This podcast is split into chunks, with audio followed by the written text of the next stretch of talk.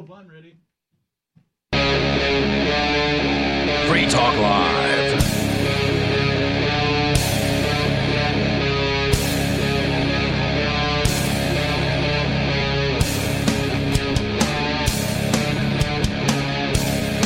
And we're back. Yes, we are back. I uh, I don't know if anybody was streaming the internet stream just now, but once again, the primary microphone was unmuted. There was there was some other work going on in this particular studio, and I was well later than I normally am getting to this particular studio today, and so my normal pre-show uh, was rushed. My my checks, if you will, my pre-flight. Uh, you know, stuff, the steps that I go through to make sure. And hopefully this segment's actually going out on broadcast. well, I checked that, of Okay. course, because that's still a fresh wound from Yeah. last week when there was some sort of technical thing where, like, it said we were connected, but indeed we were not, at least for the first segment. So it is Free Talk Live. Welcome. Thank you for tuning in. Thank you for listening.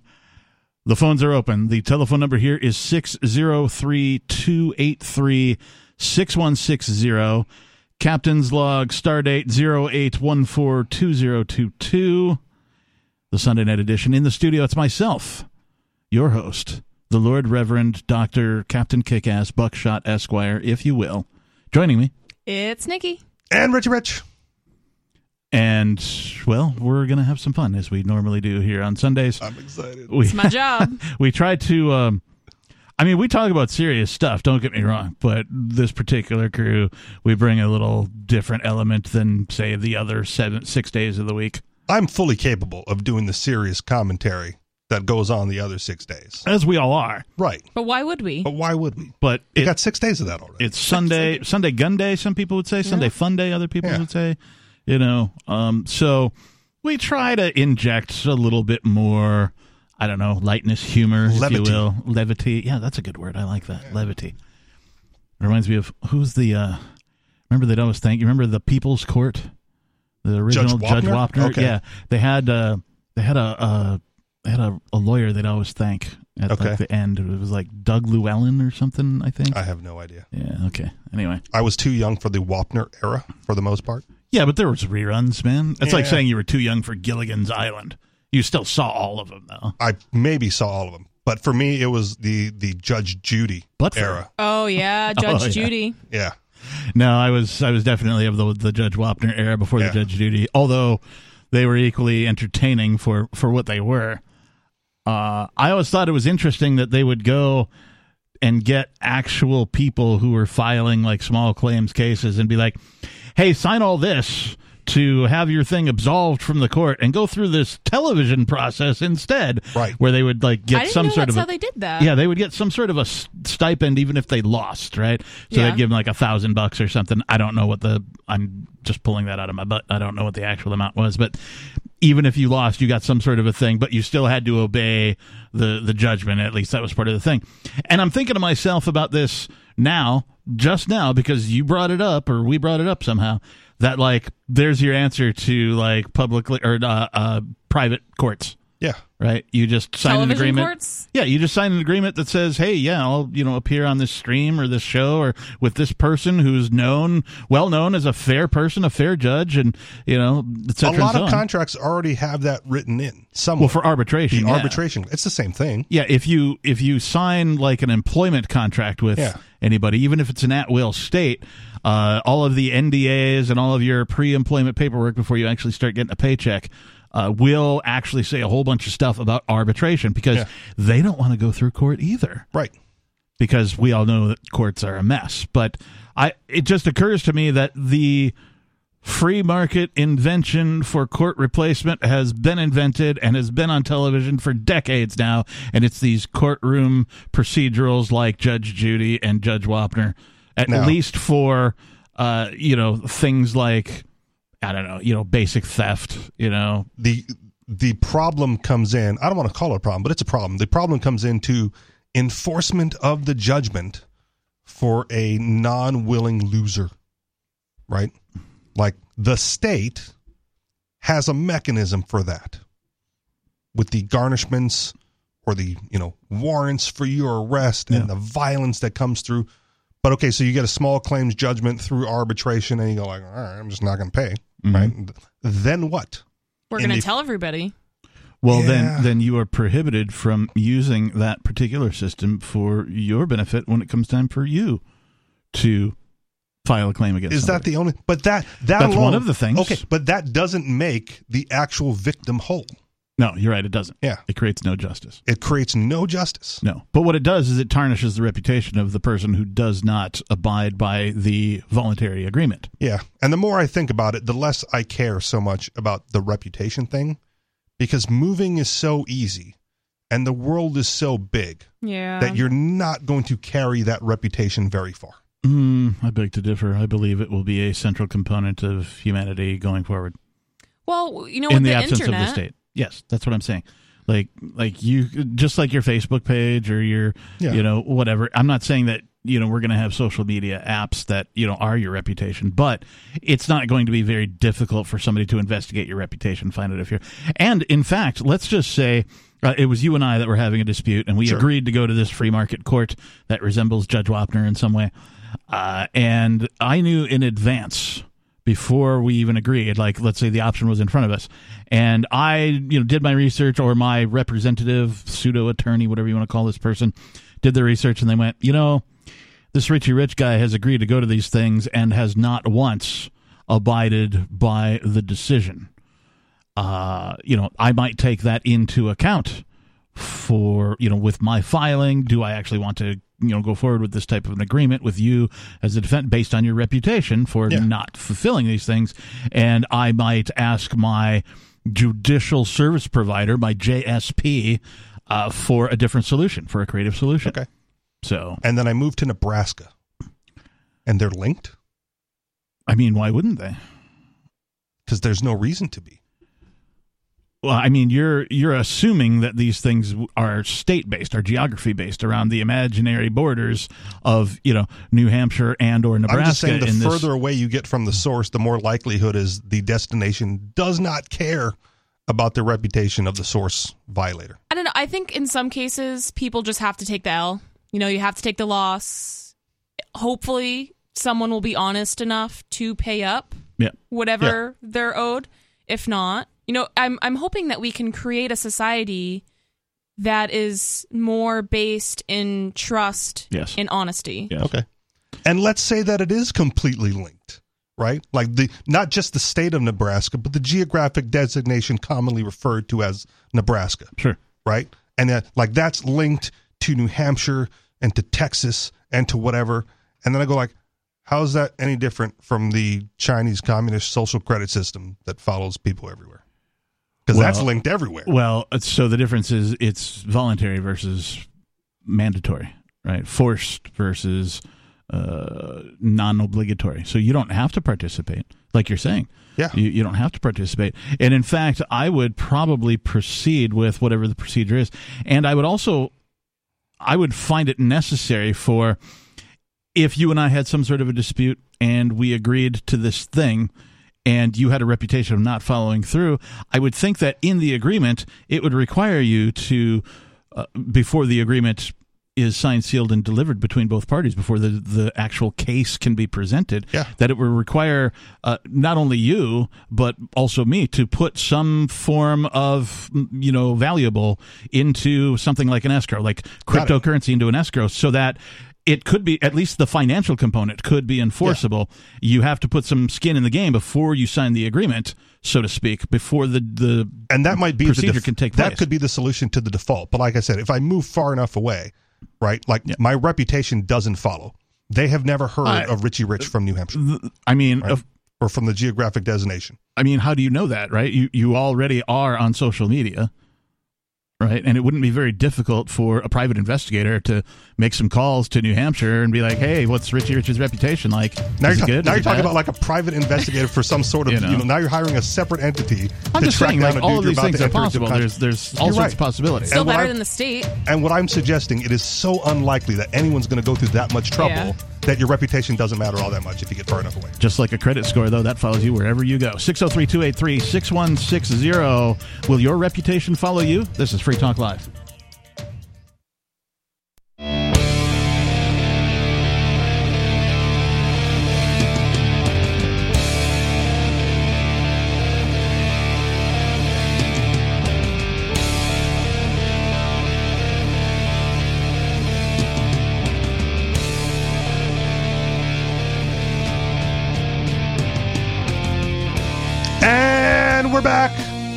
We are indeed. It is Free Talk Live. Welcome. Thank you for tuning in and listening to our program. We're on somewhere near 200 radio stations. Uh, we're also on the internet over at freetalklive.com. You can stream us over at lrn.fm. You can find us on Flote. I believe Studio 8424 is uh, rebroadcasting over on Flote as well, which is a uh, very interesting social media network. They are censorship free. And so it's uh, mm, it's a little like Twitter. It's a little like Facebook. It's you know they've got some different flavors over there, but F L O T E dot app is their website. Flote dot app. he said PB. I did. We're so 12. the telephone number here, if you'd like to join us, is 603 283 6160. We'll get to your calls momentarily. In the studio tonight, it's myself, the Reverend Captain Kickass. It's Nikki. And Richie Rich. We were talking about, we just sort of started talking, and sort of the People's Court came up, the Judge Wapner series, and Judge Judy, and all that kind of thing. And then we were like, wait, wait a minute. What if this is the free market solution where people agree to have, you know, this show, podcast, or whatever? It could be a, a, number of things. It could be a television show. It could be a bunch of shows. It could be podcasts. It could be, you know, other service providers, other people who do arbitration. What if this is sort of a solution? And, and we talked about that a little bit. And we started with the Sunday show having way more levity and then got way too serious. right after saying yeah. that. I always thought it would be more funny if uh, Judge Wapner's first name was Harry. Harry Wapner? Yeah. Okay. I thought that would be funny. That's pretty funny, yeah. You know, there was a uh, meteorologist, not a meteorologist, but a meteorologist, I think in the Seattle area. Important distinction. Yeah, I think I think when I lived there and his name was Harry Wapler. Okay. And pretty I close. That was hilarious. I'm like, and and like his dad named him. Like his dad was also a meteor. I don't remember his dad's name. It wasn't nearly as funny. But his dad named his kid Harry Wapler, and I was like, okay, it's your kid. You want to screw him up? You go right ahead. Uh, let's go to your calls and thoughts. We've got El Conejo calling from Nevada. El Conejo, you're on Free Talk Live. Yeah, hey guys. Um, hey. What you're basically talking talking about is polycentric law, and Mhm. there's a lot of historical precedent for that. Um, hundreds of years in, I think, Ireland or Scotland. Oh, are you talking about places. where like the Irish had the the tuatha, or I don't know if I'm pronouncing that right, but they would basically find uh you know a wise man within their group and uh, you know get agreement from whoever had the dispute to arbitrate that. Yeah. Um, there's also a, uh, a modern effort to come up with uh, basically a, a law book.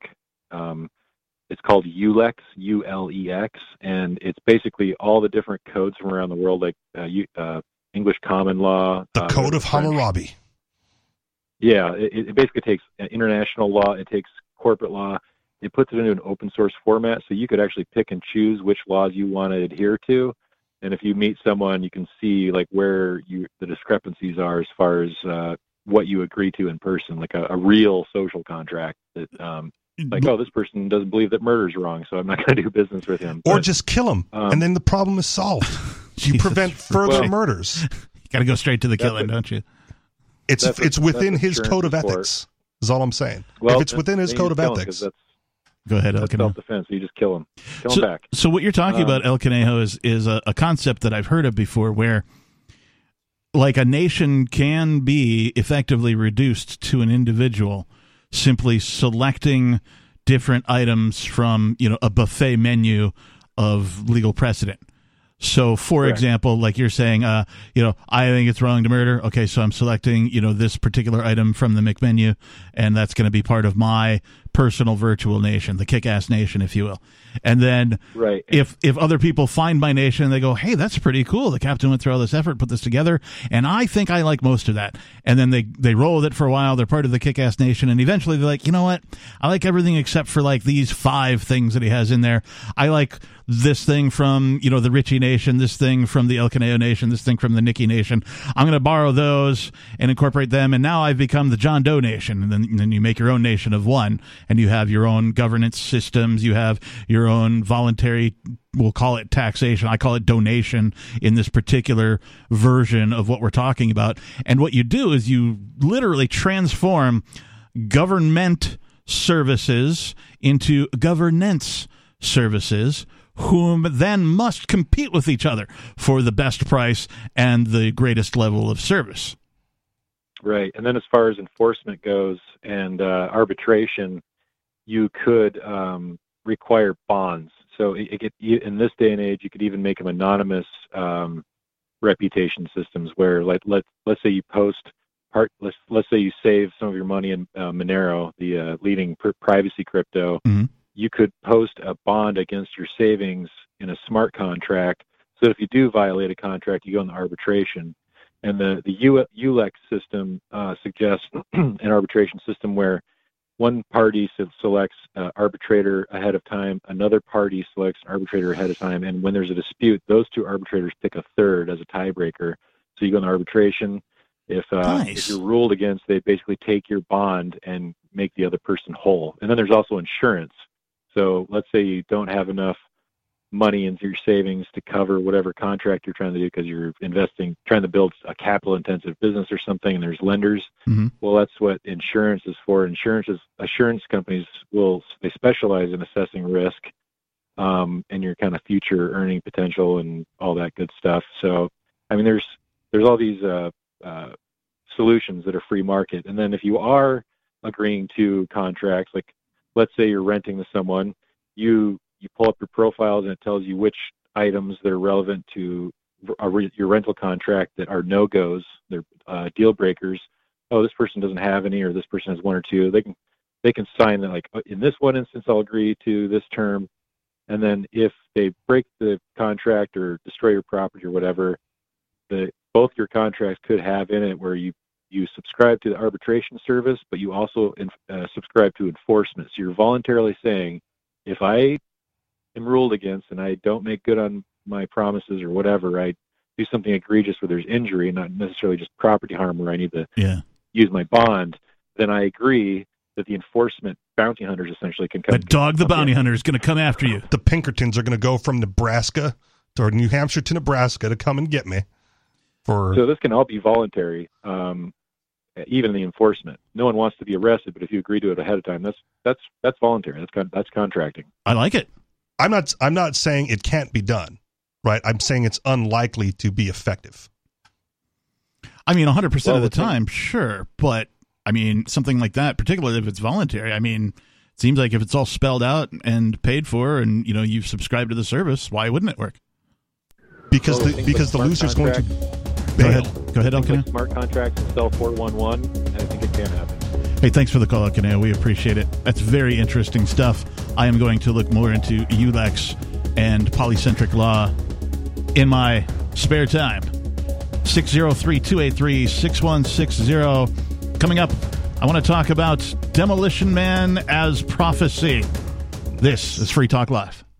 Free Talk Live's video archives have been on LBRY for years. LBRY is an uncensorable, decentralized, blockchain based media sharing protocol, and we're big fans of it here on Free Talk Live. In 2020, LBRY launched Odysee, a video sharing website to compete with YouTube, and it's really taking off. Now, with over 1 million channels, many of whom are disaffected YouTube creators. During YouTube's crackdown for not toeing the government line on COVID, the Free Talk Live YouTube channel started receiving strikes and could be completely taken down at any moment. Thankfully, Odysee started offering live streaming, so we're now streaming live every night and posting our video archives permanently to Odysee. You can watch live or anytime on our Odysee channel by visiting video.freetalklive.com. If you want to go all in, download the desktop app at lbry.com, and then every video archive you watch, you'll help seed and keep it online forever. At minimum, we ask you visit video.freetalklive.com and follow us on Odysee today. video.freetalklive.com.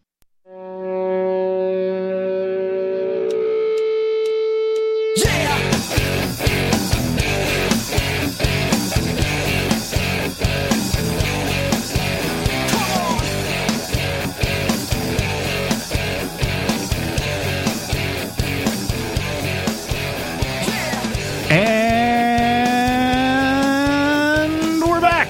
Woo. Shifted at just the right time.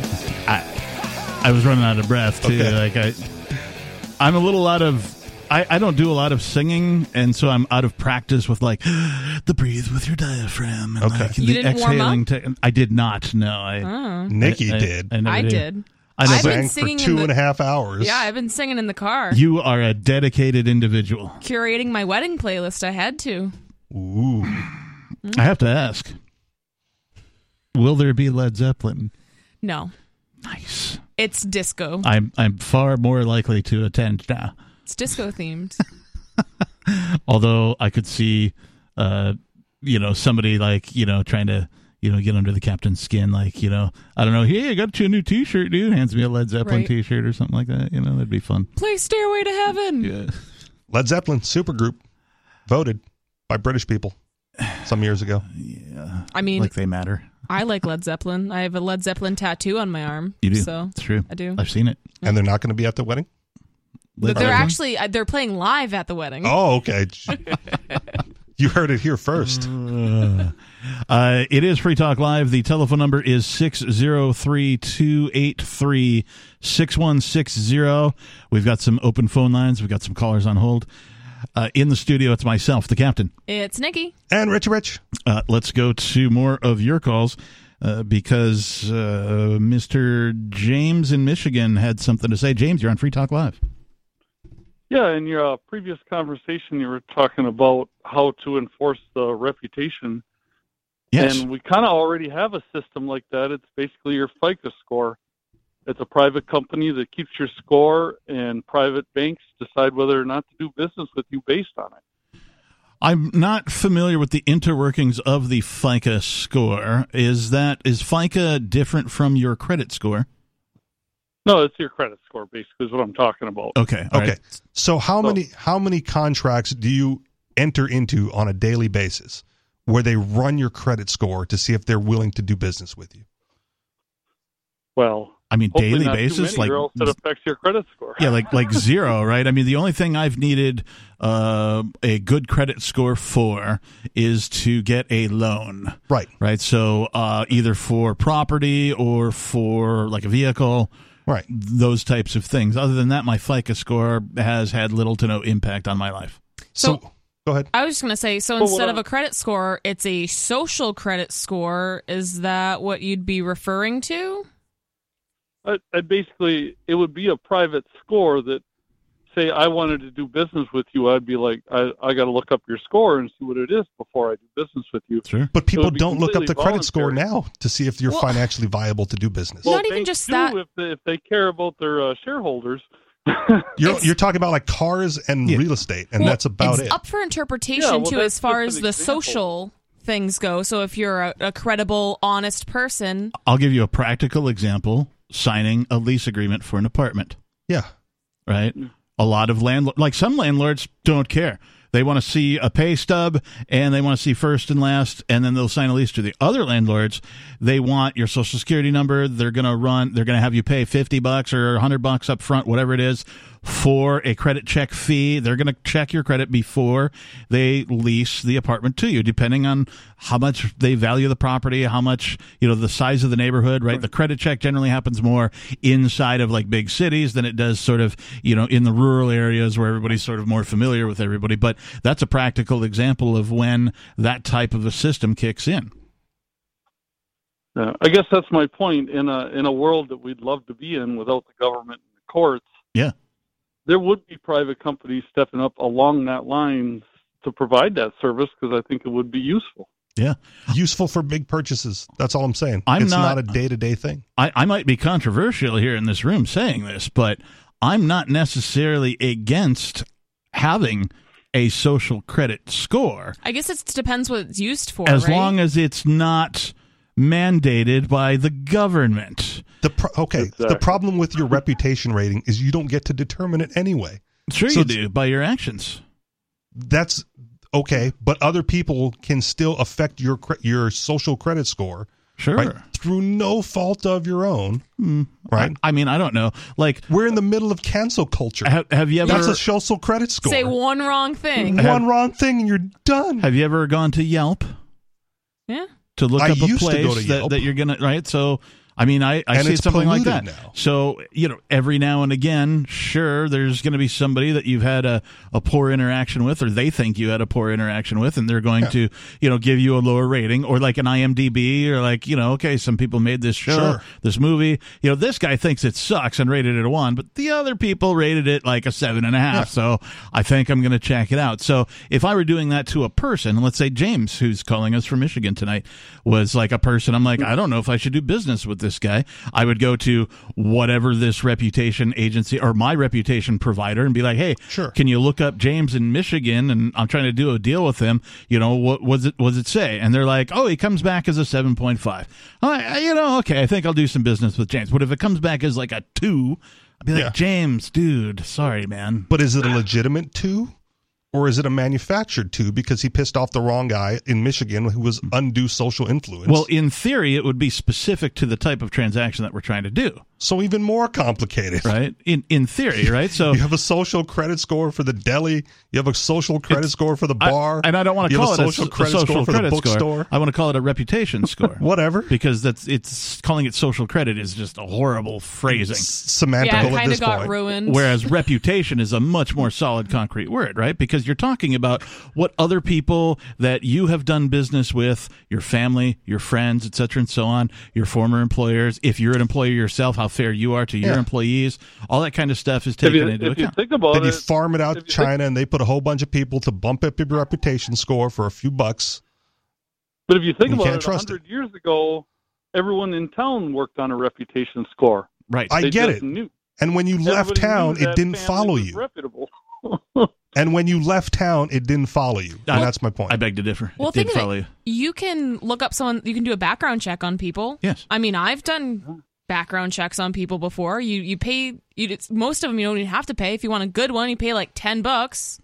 And and for that, that's more criminal stuff. So you can see if they've ever murdered someone or you know whatever.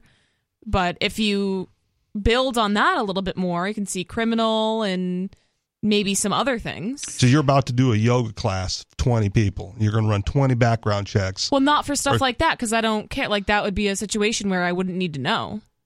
Yeah. You know.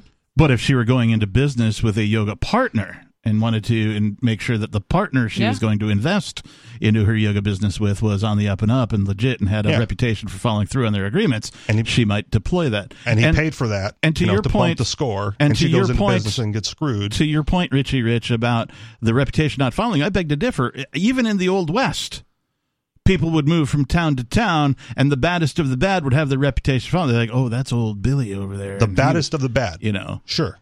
Maybe. So the reputation does The follow dude with the wanted poster with his name on it. And just because people didn't have social media doesn't mean that their reputations didn't follow them. Okay. You're you're saying the people guess- that you I met here like did a, checked on you like we're going to call all of Captain's friends in Seattle to see if we were going to hang out with them.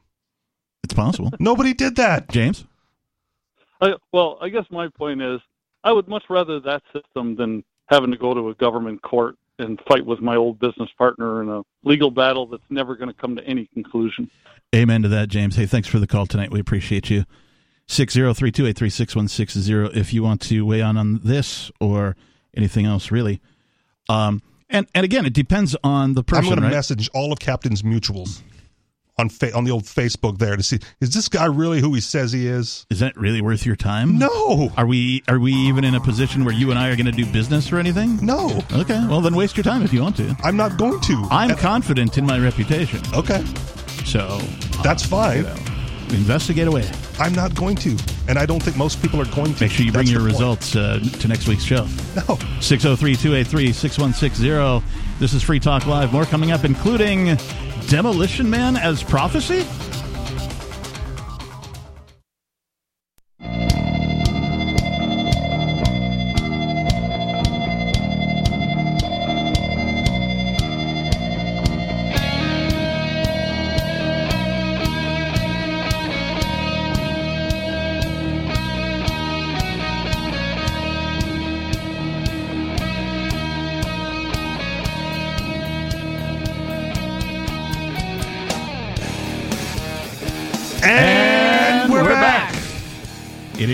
The Sunday night edition of Free Talk Live.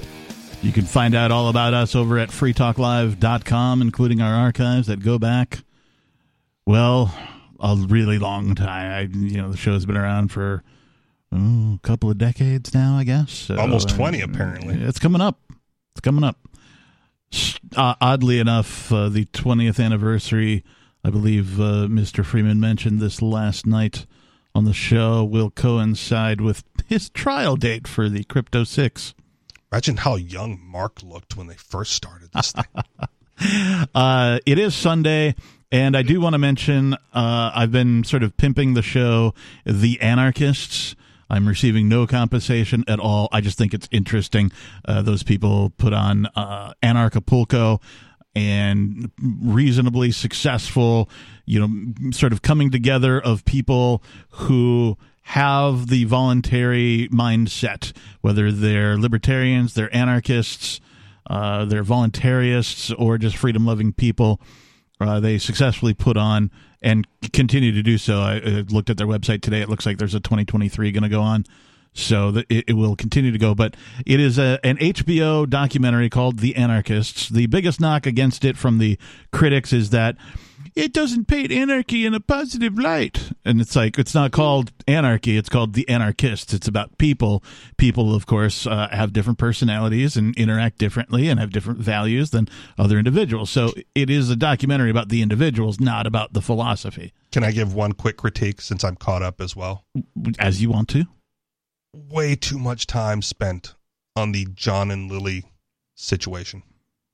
Well, they're the central characters to the. They are the oh, central. Yeah. How did that happen? Are they the anarchists that we're supposed to be like? Well, it's the drama. That's yeah. what. It's still that's a TV where the, show. You know, that's where the story. Right. It has to be okay. entertaining first. That's for like that's, normal people too, not just okay. like us who are actually interested in anarchy and liberty yeah. and these concepts. It normies have to, and I, I, hate using that word, but I'm going to. Muggles. You know, muggles have to think it's funny too, and they okay. love you know reality TV, so all it has right. to appeal to that group a little bit as well. And it certainly has all of those elements. I mean, uh, one of my, my I guess. In one of my reviews that I posted on it, I was like, it has all of the things that every other successful HBO documentary has. It has characters, it has, you know, a little bit of uh, infighting going on, and this person doesn't necessarily like that person for these reasons, and oh, these people help those people, but not these people, or they tried to help everybody and are trying to be everybody's friends, but uh, this person hates that person, or whatever, right? So now so, we need a spin off The so, Wives of Anarchapulco. the real lives of Anarchapulco.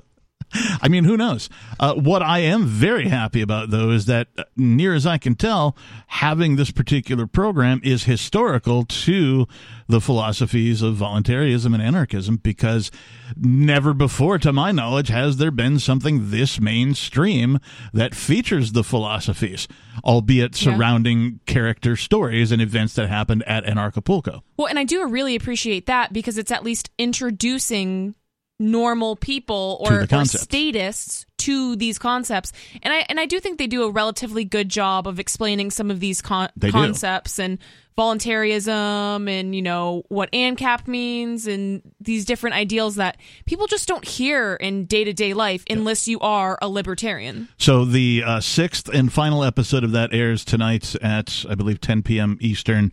So whenever this show this radio show you're listening to here at free talk live ends uh, that will be broadcast over on HBO Max. Uh, we'll, of course, be doing our uh, viewing here in Keene. Uh, as With we do pirated on the, version on the on the Mondays. So uh, over at uh, over at the Bitcoin Embassy, what better location I think, to mm. have a viewing party than the Bitcoin Embassy. Uh, let's go to more of your calls and thoughts. We've got Gwyneth calling from Australia. Gwyneth, can you hear me? Hello there. How are you today? We're good. Uh, you're live on the radio here at Free Talk Live. What's on your mind? Okay. Um, there was a there's a fellow, and a number of years ago, he made this quote, which is quite interesting. His name was called Henry Kissinger, mm-hmm. and I'm sure he's everybody's favorite person. And I'm being sarcastic, of course. uh, but he said he said if you control the food, you control the people, and if yeah. you control the money, then you control nations. Right. Now, we all need to get to producing our own food. Oh, I agree a hundred percent. If we don't, we will never be free. Yeah. We will never be free. And that is one area that right now is being attacked like you would not believe. There's people out there who are getting thousands of dollars for fines for planting some carrots and tomatoes in their front yard. Yeah, and uh, and, and, and is that happening in Australia? Because I know we've covered things like I this happening know. here on Free Talk Live, where you know somebody decides to make their front yard of their house into a garden instead of a lawn, and the local authorities Yeah. come and you know tell them you know got to tear it up or got to you know do you know pay some fines or whatever that kind of thing. Is that also happening in Australia? I don't know if it's happening here. Um, I, I haven't heard of it happening here, but for people who are in that situation where the uh, local municipality is going to come down hard on them Mhm. if they, uh, you know, gr- put in a, a, a formal vegetable patch, there is another way. Okay, and that is there's a lot of uh, ornamental garden plants. And now I, I need to put a caveat here. You need to do your research because some of these, um, some garden plants will kill you. Yeah, true. Some ornamental garden plants will kill you. especially in Australia. But some of them are very edible. Some of them are actually um, in the native climates where they, you know, in, in the places where they come from initially, they are actually food staples. Yep. And um, a few that immediately spring to mind are canna lilies. That's canna edulis hmm okay and um, it's a it's a beautiful ornamental garden flower and has an edible rhizome it has an edible root Oh, nice. and there's a um, it's also known as the arrowroot plant it's where you get arrowroot flour from and arrowroot flour is arrowroots are cultivated on a commercial basis to make arrowroot flour. That's where it comes from. And so there's there's thousands and thousands of acres of canna lilies, and they're planted as an agricultural crop. But then you get the garden ornamental variety that doesn't have quite such a big root, Okay, but the root's still there. It's still quite substantial, and it's still edible. that's awesome. It's the same species. Uh, Gwyneth, what about it- like like I fully support people, you know, gardening. Uh, even if you are an apartment dweller, you can do things like container gardening. You know, at least you don't have to get all of your groceries from your own personal garden, but at least supplement yourself with something that you grow yourself. How do people how do people check out of you know the the government systems of money? What is your advice there?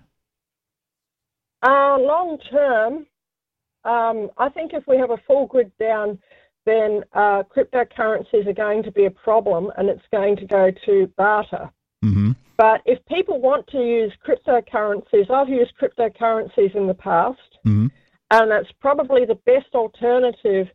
Um, in the meantime, while we still have something resembling a grid, but people have to be aware that if we go to a full grid down, there is going to be no internet. Uh, Gwyneth, Okay. have you heard of Because have you yeah. heard of goldbacks?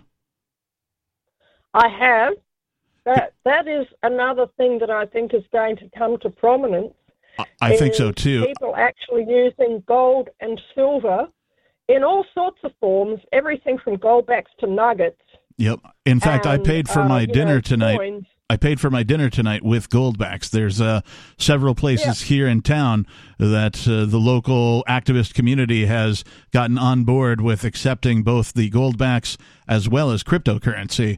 So we live a little bit in the future here in uh, Keene, New Hampshire, with that regard. I've gone back to wanting a lawn instead of a garden. Really? Really? Yeah. Why? You like doing somersaults and cartwheels, or No, bec- because historically, the lawn is a flex that I don't need to use my property for food production.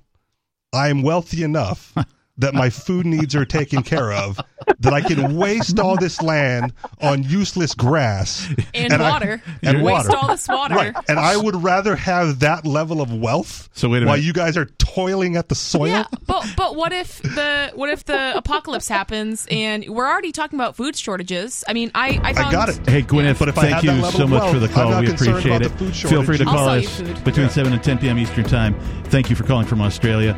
So, wait a minute, Richie Rich. If I'm hearing you right, you're saying that as get a, as a enough to have midlife a crisis, instead of like I don't know buying a motorcycle or something, you're like I'm just going to forego the garden and have a lawn. lawn. I'm not saying as a midlife cri- crisis. I'm saying wealthy enough to be able to do that. Like, More Free Talk the goal. Live is coming up.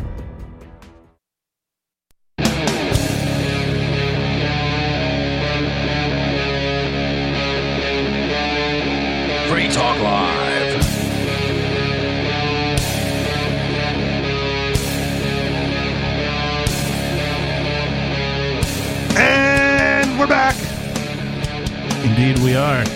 It is the Sunday nights edition of Free Talk Live. The telephone number you need is 603 283 6160. Again, 603 283 6160. If you want to participate in tonight's program, you could call, talk about anything that we've been talking about. We've been talking about a lot of stuff about, uh, you know, uh, free market court systems, how something like the People's Court, the television show, you know, might be a template for a free market court system. Uh, we've had some callers call in and talk to us about uh, free market arbitration systems, subscription services, something called uh, what was it Ulex. called? Ulex, yes, thank you. Uh, you know, and how this is uh, based on you know old maritime law, things of that nature. Uh, we've talked about different arbitrations. We've talked about voluntary reputation systems, what that might look like, how that might affect uh, transactions with people. So you can call about any of that. Uh, I also do want to talk about Demolition Man as prophecy. And if you don't know what that is, we'll get into that. But in the studio tonight, it's myself, the captain. It's Nikki. And Richie Rich. I want to first go to Tom in New Hampshire, who's calling. Tom, you're on Free Talk Live.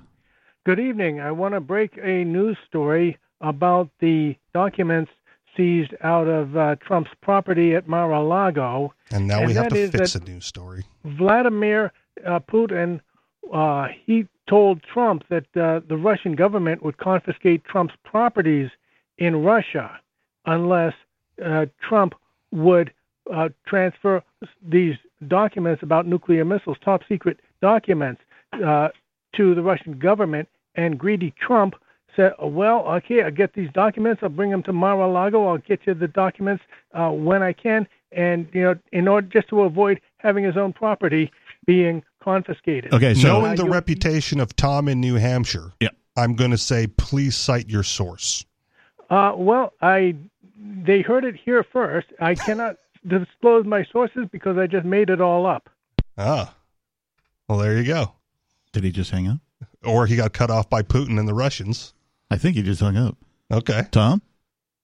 Okay, well, thanks for the call, Tom.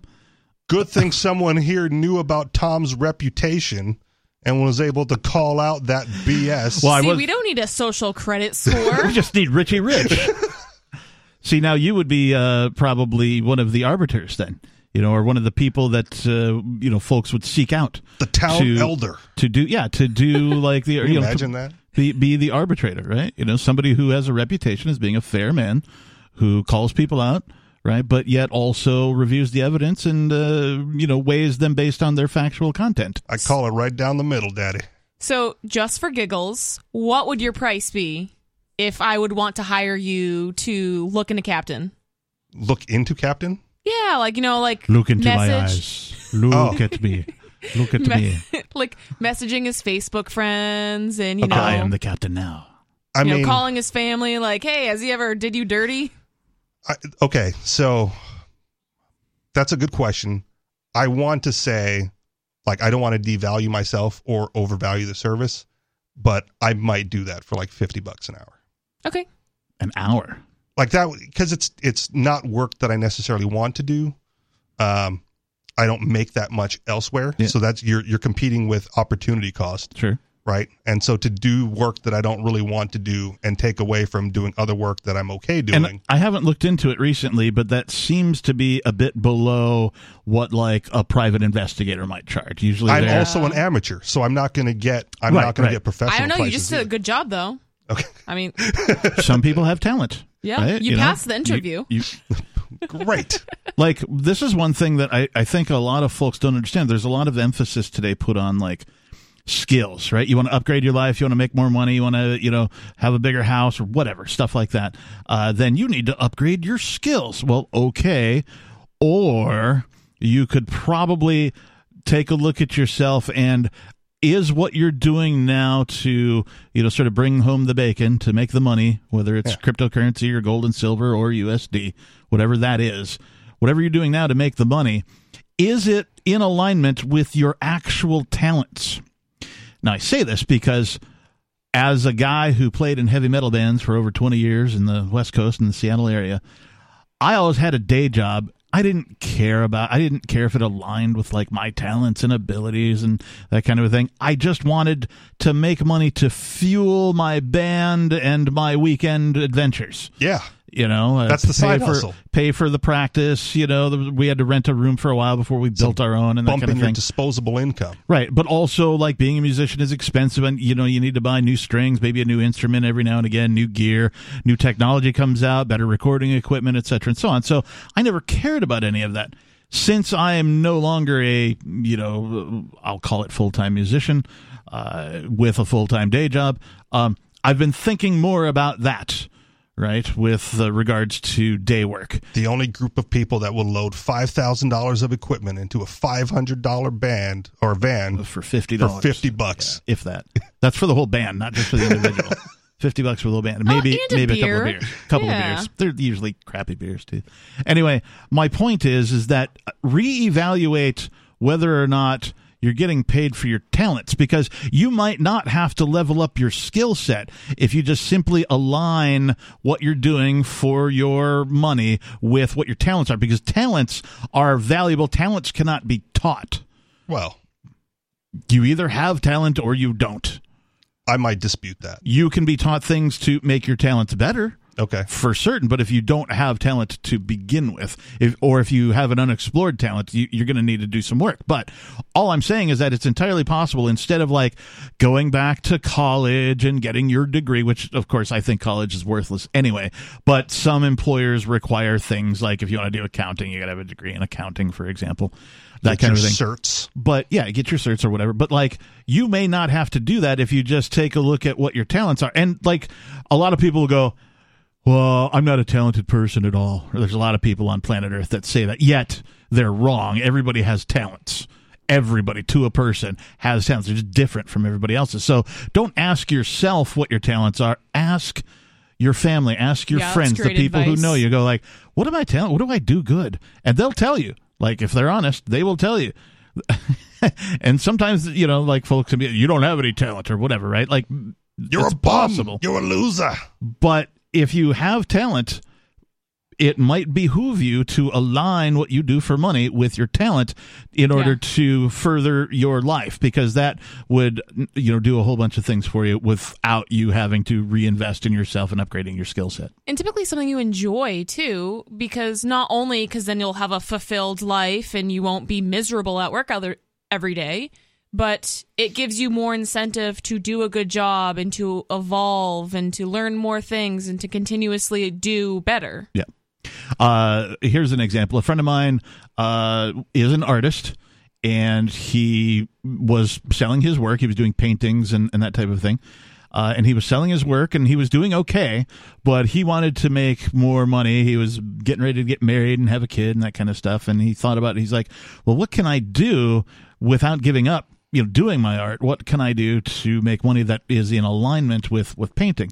And what he decided to do was to start a business helping other artists put together their first portfolios or even revisit their portfolios which is artist portfolio is a glorified resume uh, yeah. for those of you who aren't familiar with artist portfolios. So he would help them put together these very professional looking portfolios so that they could shop themselves around and start selling their art as well. And so it was a perfect complement to what he did and he didn't have to upgrade his skill set at all. He just simply decided to do something that was in line with his talent already. Yeah. So i think there's a i think it came up on one of the episodes of the school sucks project which is sort of out of production but doing a best of, and then they're kind of like in the middle of that. Yeah. And or I might have just read it online. I don't know where I heard it, but it was Okay. basically like if you have a kid, right, who's like good at tennis, Yes. but struggling at math, the average parent would hire a math tutor, Right. whereas you should hire a tennis coach. Yep. Right, right, and have them integrate the math into the coaching of the player because it's something they are already naturally drawn to and have shown an interest in, and they will be far more likely to retain the knowledge once it's taught. Yep. 603 283 6160. Still to come, the prophecy of Demolition Man. This is Free Talk well. Live. Be well.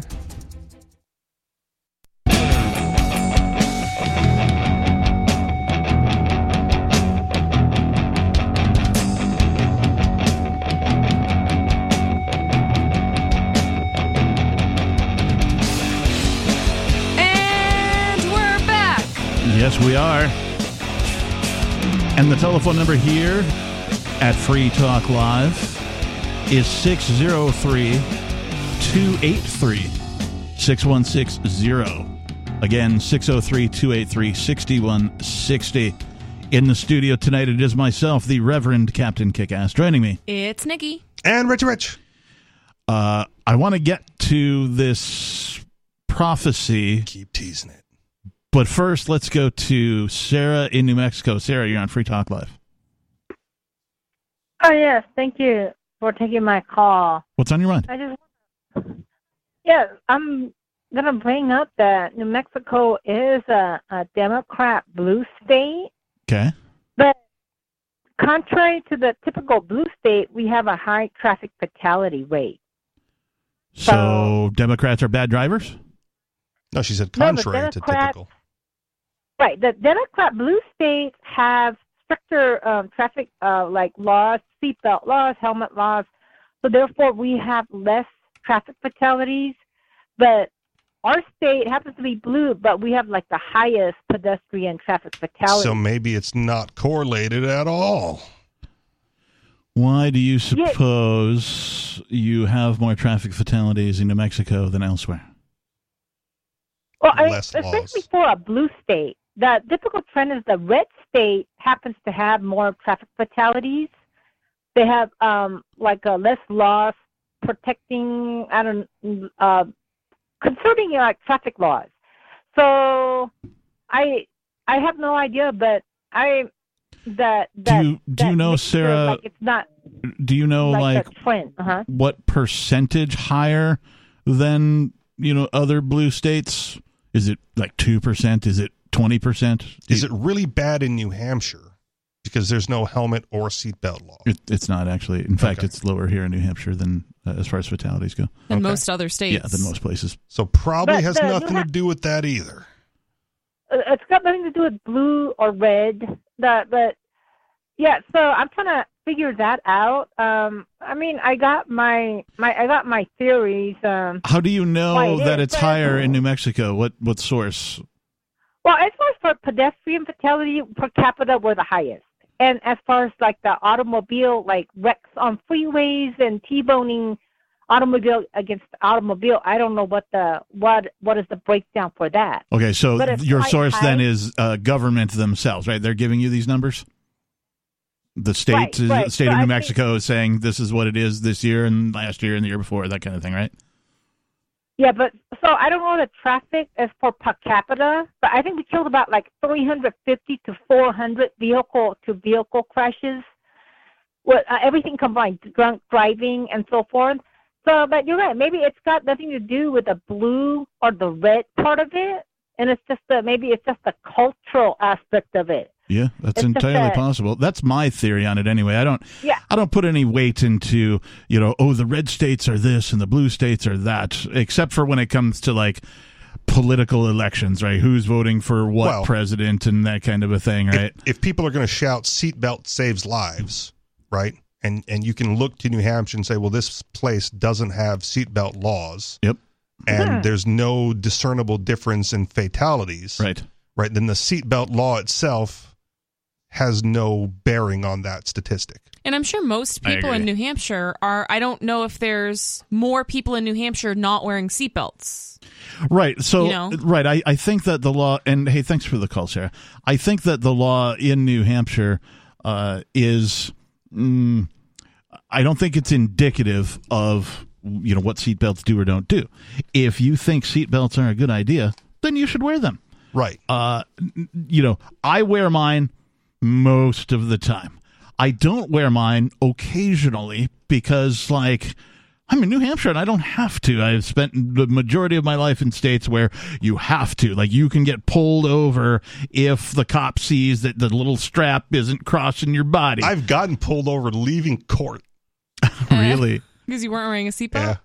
Not So- New Hampshire, though. Not New Hampshire. Okay, yeah. Yeah. So I just do it because I can. Like I'll leave my driveway, Yeah. you know. Uh, uh, okay, and as I'm driving down the road, then I'll be like, oh, guess I Yeah. put my seatbelt on. I pull out as quickly as I can to just get on the road, and then I buckle when it's convenient. yeah. You know when I don't buckle up at all is when I'm in like one of these shopping centers Oh. and I'm going to multiple stores and I have to drive across like a street to get to the other portion of the shopping center. I Thought won't he was gonna buckle up at all. He's been drinking. So I typically don't wear my seatbelt, and just because I cross into Massachusetts is not going to make me put it on. Okay. Similarly, I ride motorcycles. You've got balls, Hmm, I guess not. Yeah, I guess so. Uh, At least someone's proverbial balls. well similarly, controlled. I ride motorcycles Yes. in New Hampshire, and I only ride my motorcycle in New Hampshire, really, because I don't go that far. Anyways, I don't have to wear a helmet in New Hampshire, But do you? but I do Okay. because I think it's a that's what I want to do. So Yeah. even though I have the option not to, I do, and most riders I see in New Hampshire wear helmets. In in Hawaii, like th- there's the seatbelt law, obviously, but my seatbelt didn't click into place, so I actually had to tuck the lap belt under my belly fat just to hold it To give the to make it appearance, right? Yeah, that it was clicked in. yeah, yeah. So fun, or not really a fun story, but one of my ex boyfriends, he got in a really bad car accident, was in a coma, like whole nine yards. Ooh. He was kind of driving a junker car, and he was supposed to. The seatbelt was broken on the car. What did He you was- do? He was supposed to wear the seatbelt the day, or he was supposed to fix the seatbelt the day before he got into the car accident, Hmm. but his dad blew him off, so they didn't get to fix the seatbelt. So he got into that car accident the next day. He was flung to the passenger side. Mm-hmm. The driver's side of the car was completely crushed because he flipped his car four times into a telephone pole. If he was wearing his seatbelt, he would have died. He deserves the right to Yeah. decide that now, since not wearing a seatbelt literally saved his life, he has the right to decide that he would rather, you know, you're taking a gamble either way. Yes, are. So he deserves the right to decide whether he wants to wear a seatbelt or not wear a seatbelt. I have the opposite experience, but I think a similar philosophy. Yeah. Right. So I did first try to move to Seattle or to New Hampshire about five years before I did. So 19, 18, 17, 16, about 2013, 2014. Good with the math pocket. there. I was told there would be no math. Uh, for those of you watching over at uh, uh, what do we have video.freetalklive.com uh, i almost like did the fingers 19 18 17 16 or whatever it is right? You're embarrassing me. i'm embarrassing myself as well. It's what we do here on, on Little the radio. Hunt and peck on It the is keyboard. Sunday. I was told there would be no. Anyway, so uh, I got into an accident, and uh, quite literally, the passenger side of my vehicle was the side that was crushed. I was wearing my seatbelt, and in fact, the vehicle had landed like on its side, so that the driver's door was the top. The roof, if you will, and so I was literally hanging by my seatbelt inside the cockpit of my vehicle, and some, you know, other traffic people who had seen the accident like pulled over and like ran and like kicked out the uh, the windshield and helped me climb out through the front or whatever. So it was an interesting experience. But I think the moral is take the choice or make Yeah. the choice on your own. Yes. Take your chances either way. right, 603-283-6160 still to come. Something about Demolition Man and prophecy. And people's boggles. Boggles, boggles.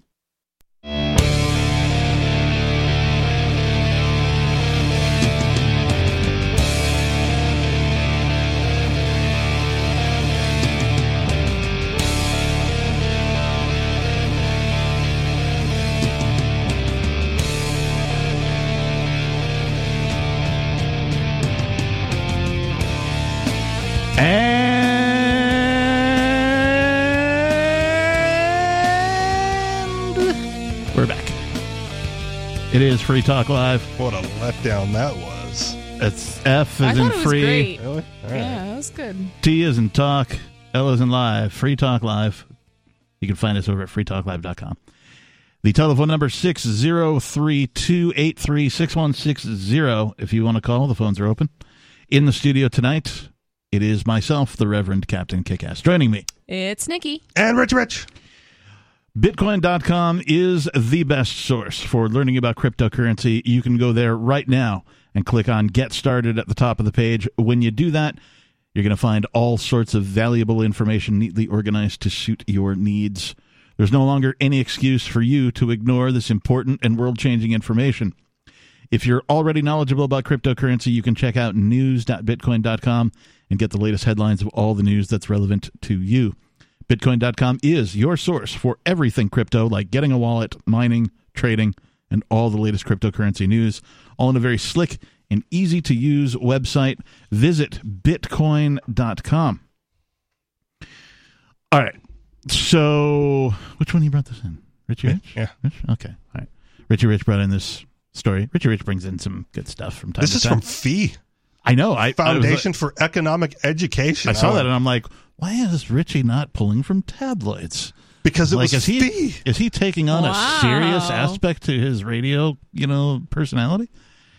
But yeah, uh, this says everything Demolition Man got right about the 21st century is so far. And that's why I brought it in. The 1993 film, and I like when I saw that, I was like, "Oh wow, is it really that old?" Because well, I'm old, right? 93, I was 21, Okay. so yeah, I wasn't alive. You weren't even around when this No. film was was released. Have you seen the film? No, I haven't. Oh, Should I add it to my goodness. list? Absolutely. Yeah, you a should thousand percent not yes. only add Okay. it but bump it into like the top four or something. Okay, I'll watch it tonight. Yeah, Like yeah, watch that tonight and then watch The Anarchist tomorrow night and you'll Yeah. be set. Yeah. Like that's your that's your viewing That's my lineup. goal. Yeah. My my homework. As it this article will reveal, it's got a star-studded cast. Really, it's it's But pretty good. find an American torrent for it because I downloaded, I guess, a European version, and they replaced all the Taco Bells with Pizza Hut. And Ah, it was it was it was nearly unwatchable. That's really funny. yeah, there's some very specific Taco Bell uh, humor in here. Uh, but yeah, the 1993 film Demolition Man saw some parts of our future clearly and reminds us there are many shades of dystopia. For those of you who have not seen the film, yes, it's set in the future, the future, the future, the future. And, uh, you know, it sort of takes some creative liberties on what the future might look like. And The Schwarzenegger Presidential Library, for one. The article reads I haven't thought about the movie Demolition Man in a long time, but this changed recently when it was brought to my attention that the film is now nearly 30 years old. Made by filmmaker Marco Brambilla, or Brambilla, in his director directorial debut, Demolition Man is one of those movies that manages to be simultaneously campy and ingenious. That's impressive. That's his directorial deb- debut. Yeah, it is actually pretty impressive. Featuring a star studded lineup that included Sylvester Stallone. Hey, yo, Adrian, I'm Sylvester Stallone. Anyway, uh, Wesley Snipes, Yep. Sandra Bullock, Yep. and not to mention up and comers. This is way, so 93, like Denis Leary and Benjamin Bratt, as well as stage actor Nigel Hawthorne and the guy who played the warden in The Shawshank Redemption, Bob Gunton. And Rob Schneider. I did see that. Yeah. The movie was a hit, raking in over $159 million worldwide. And so for 93, that's impressive. Today, that's like, eh, you know, movie comes out. It That's not even the budget million. for a Marvel movie. Right. The movie has a delicious, if ludicrous, plot. Stallone plays John Spartan, a Dirty Harry style police officer whose life takes a sudden turn when his attempt to rescue a bunch of hostages goes awry. When all the hostages are found dead following an explosion, Spartan, along with the criminal he was trying to stop, Simon Phoenix, played by Snipes, is sentenced to be cryogenically frozen. Both Spartan and Phoenix are unthawed in 2032.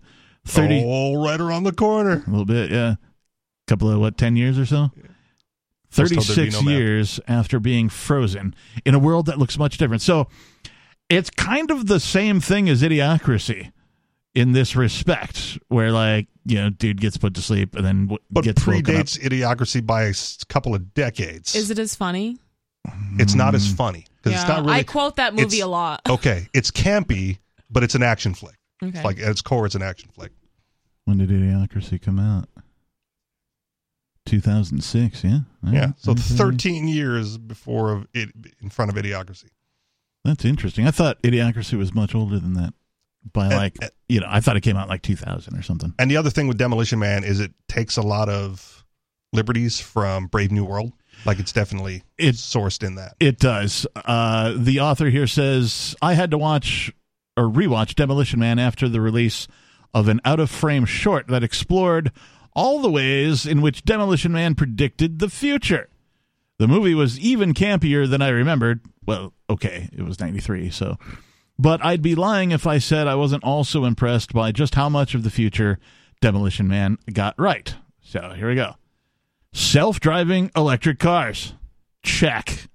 Right? We we all know that that's up and coming. There's there's uh, already self driving electric semis uh, in some places of, of the United States already, and around the world. Who knows? I mean, I'm sure self-driving electric cars are, are in more than just the U.S. So, uh, humans using computers to increase their self-esteem. check. Yeah. Very big check. Very big check, right? Uh, all the studies about how uh, when you get a Facebook like, it triggers some sort of dopamine in your you brain get that or you know, that dopamine kind of thing. hit. Those happy birthdays. Got to get that rush. There's uh, this is why I, I don't really want to offend anybody, but on on the social media, I never do birthdays. Yeah. Me, and you'll either, also honestly. you'll also rarely see like a couple of my friends like who are older than Facebook. Well, you don't want to give them when that my ego, know that when ego push. know when my birthday is, and so they'll be like, hey, "Happy birthday, Captain!" every now and again. But like for the most part, people leave me alone, and so I'm happy about that, and I leave them alone with it too, because like I I just feel like social media pushing you to remember people that you might not even communicate with, right? Uh, You know, followers versus friends, right? Is how I look at social media. Um, like pushing you is like sort of fake friendship. You know what I mean? Yeah. If you're really my friend and Should remember and, and my I birthday. and I know you and I really have some concern over your next spin around the you know the galaxy or whatever it is, then I will wish you happy birthday in person. You know, but it's not so important to me, and I don't really care if anybody remembers my birthday or not. I, I really don't, and I kind of never have. The only importance for birthdays to me were when I turned 21, I could drink legally. Mm-hmm. I was totally going to bars and drinking illegally before I was 21 because I think most older. people who drink started before it was legal. yeah. But I'm saying I looked older, so I got carded like Okay. way less, and like people were just like, sure, whatever, you know. Uh, and so that happened, and then the other one was uh, I think when I turned 25 because uh, my insurance, my car insurance rates finally Yeah. went down. You know, I think I find the I Yeah. find the birthday reminders sometimes useful because I don't really pay attention to days Sometimes or dates. is nice. Yeah. So you get the reminder, and then I will go message you know family members off of Facebook. Yeah. but I, t- I totally lean on that. It's like, oh man, it's their birthday again. And like, you know, Forget mom's birthday, and you'll never hear the last of it. Uh, how about Zoom meetings? Check. Big check, particularly post COVID. yeah, Uh, Zoom has taken over uh, all sorts of different m- meeting applications, has replaced live in person meetings mostly across many different forms of business. I remember my dad had to go on business trips. That's old people things. Huh? We Yeah. have to we have to go to a different state to have a meeting. Right. Jesus, Who What does that? else did Demolition Man prophesy? Prophesy? Pro- prophecy? Pro- Prophesize. Prophesize? The prophecy has been prophesized. Prophesizing? Predicticize. Prophesizer? Pre- predictator? 603 283 6160. More Free Talk Live is on the way.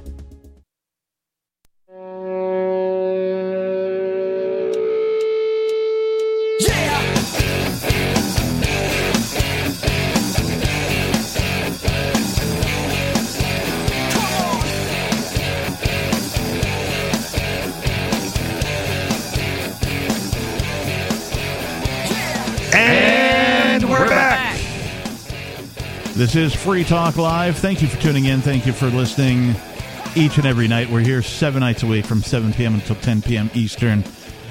Uh, there's a few radio stations that don't play all seven days of the week. Some of them will pick up like just the weekends, or some will play only weekdays or only specific days. But we are available to you seven nights a week over at freetalklive.com streaming. You can also, uh, if you want to watch our video streams as well as enjoy the audio, you can go to video.freetalklive.com.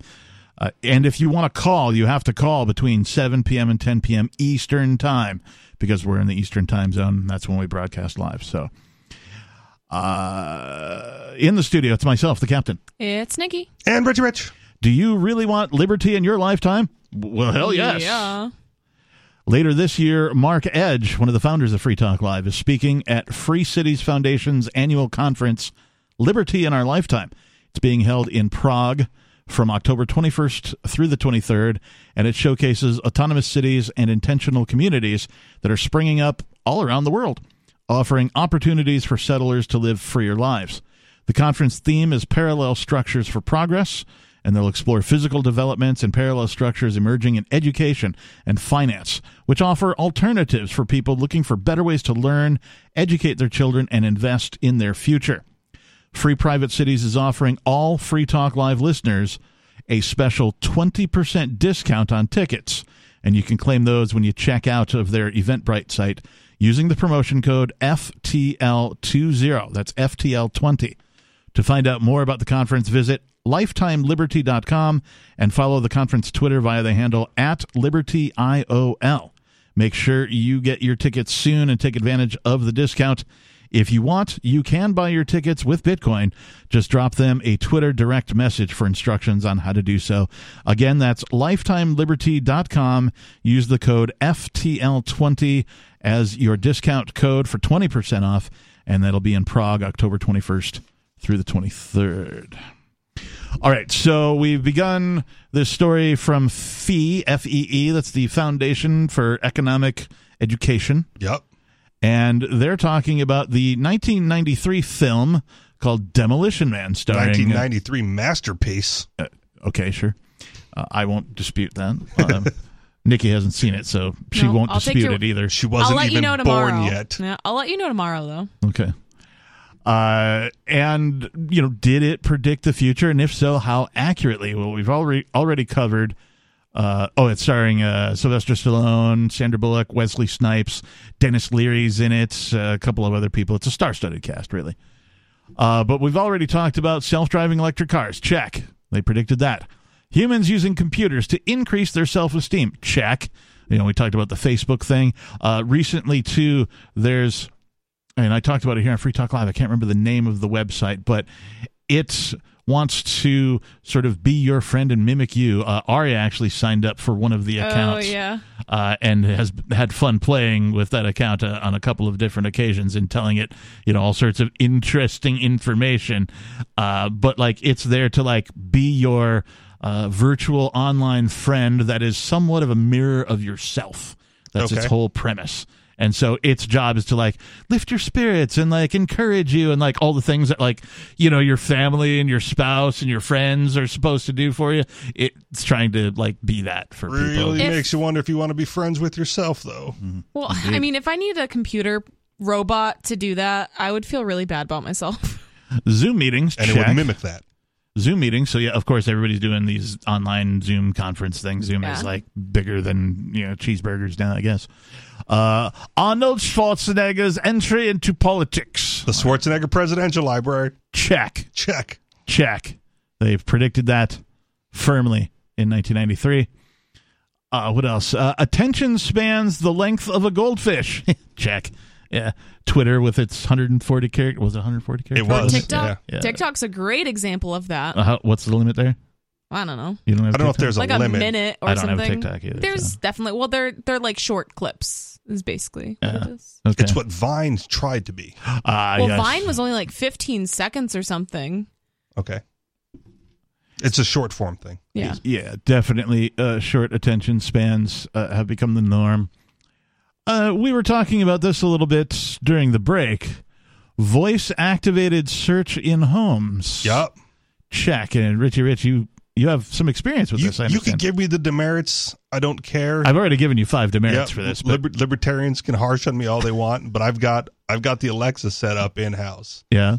and I, I mean justifiably fine if you're unless you've got like a dumb phone, feature phone. Like I don't want to hear it Right. All I know is whenever my phone is around me, like I get ads on Facebook for what I was just talking about with my friends. So, in in your house with Alexa. well, no, just Oh with my yeah, phone. yeah. No, Like, uh, yeah. Your phones are obviously always Right. listening. Yeah. So that being said, I don't really have a problem having Alexa in my house Yeah. because it's convenient. I mean, there is something to be said for unplugging the damn thing, right? You know, just because you have one doesn't mean you can't unplug it Or just not use it. But it's you Well, know, it's always on. It's one of the things I don't like about it. yeah. So when I walk into my apartment, the the the light switch is on the back wall of the apartment.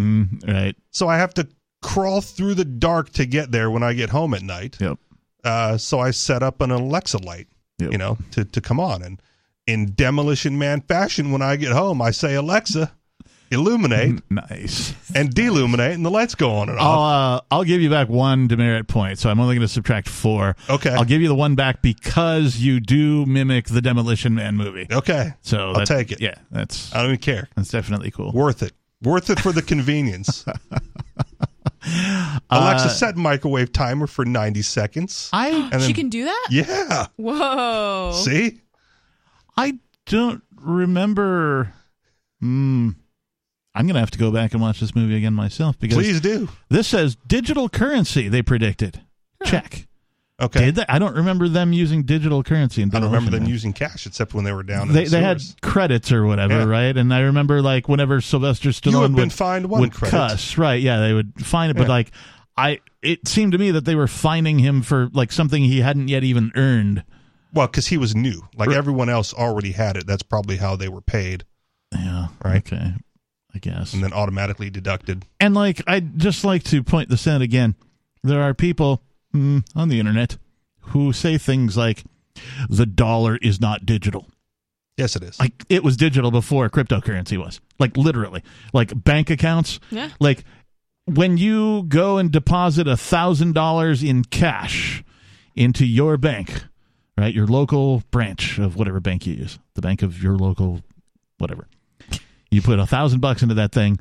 They don't then put that thousand bucks into an envelope and ship it across the country to like the main bank, and then your particular subsection of the actual physical bank now has that specific one thousand dollars in. No, they credit an account digitally. Well, Not they don't even that. have enough money to cover all of the Right. bank accounts at Right. the bank. There, That's there is part of it. Far less cash in the world than there are zeros on bank accounts that people believe that they have cash on. That's why banks are afraid of things like a bank, run. Yeah. You deposit a thousand, they lend out nine thousand Yeah. legally. well, they actually now they don't even have that reserve. Oh, that's on- not even a yeah. They, they got rid of Okay, that. I think during COVID. So screw it. Yeah. Doesn't What? even matter. so they can lend out as much as they want. Yeah. Is So it used saying? to be they had to have uh, it's it's called a Fractional reserve bank. fractional Yeah. reserve banking.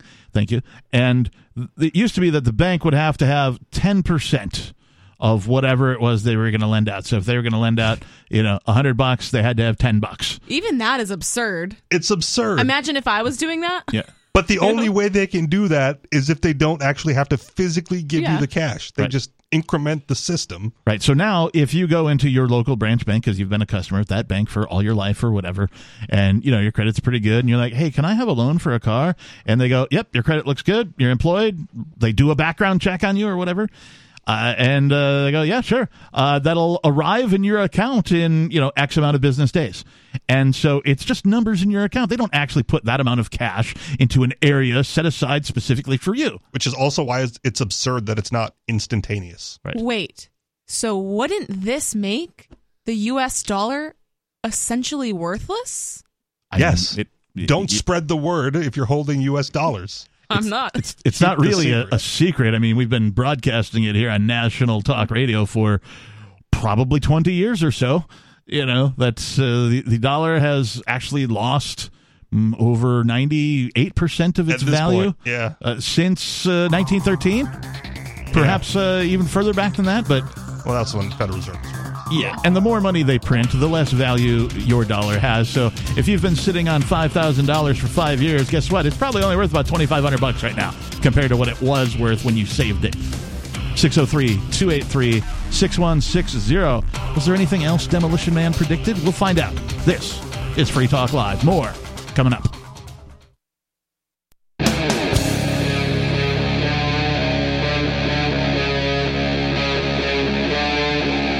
Talk Live.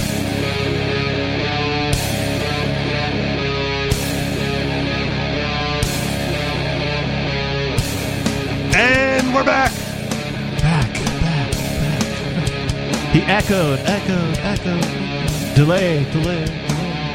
Is this thing on? This thing on? This thing on? It's called manual delay when you just do it. Okay. One time, uh, me and my band, we were playing a gig and they didn't have any effects at all. Like something in their rack broke, and so it was just, you know, the mic'd up guitars, the mic'd up bass, you know, the mic'd up drums, and then dry vocals, which I don't know if you've ever heard dry vocals in a musical situation, but Karaoke? no karaoke like is generous with the the reverb and the delay and that kind of thing. Yeah, yeah, uh, yeah, definitely. The most karaoke setups, anyway.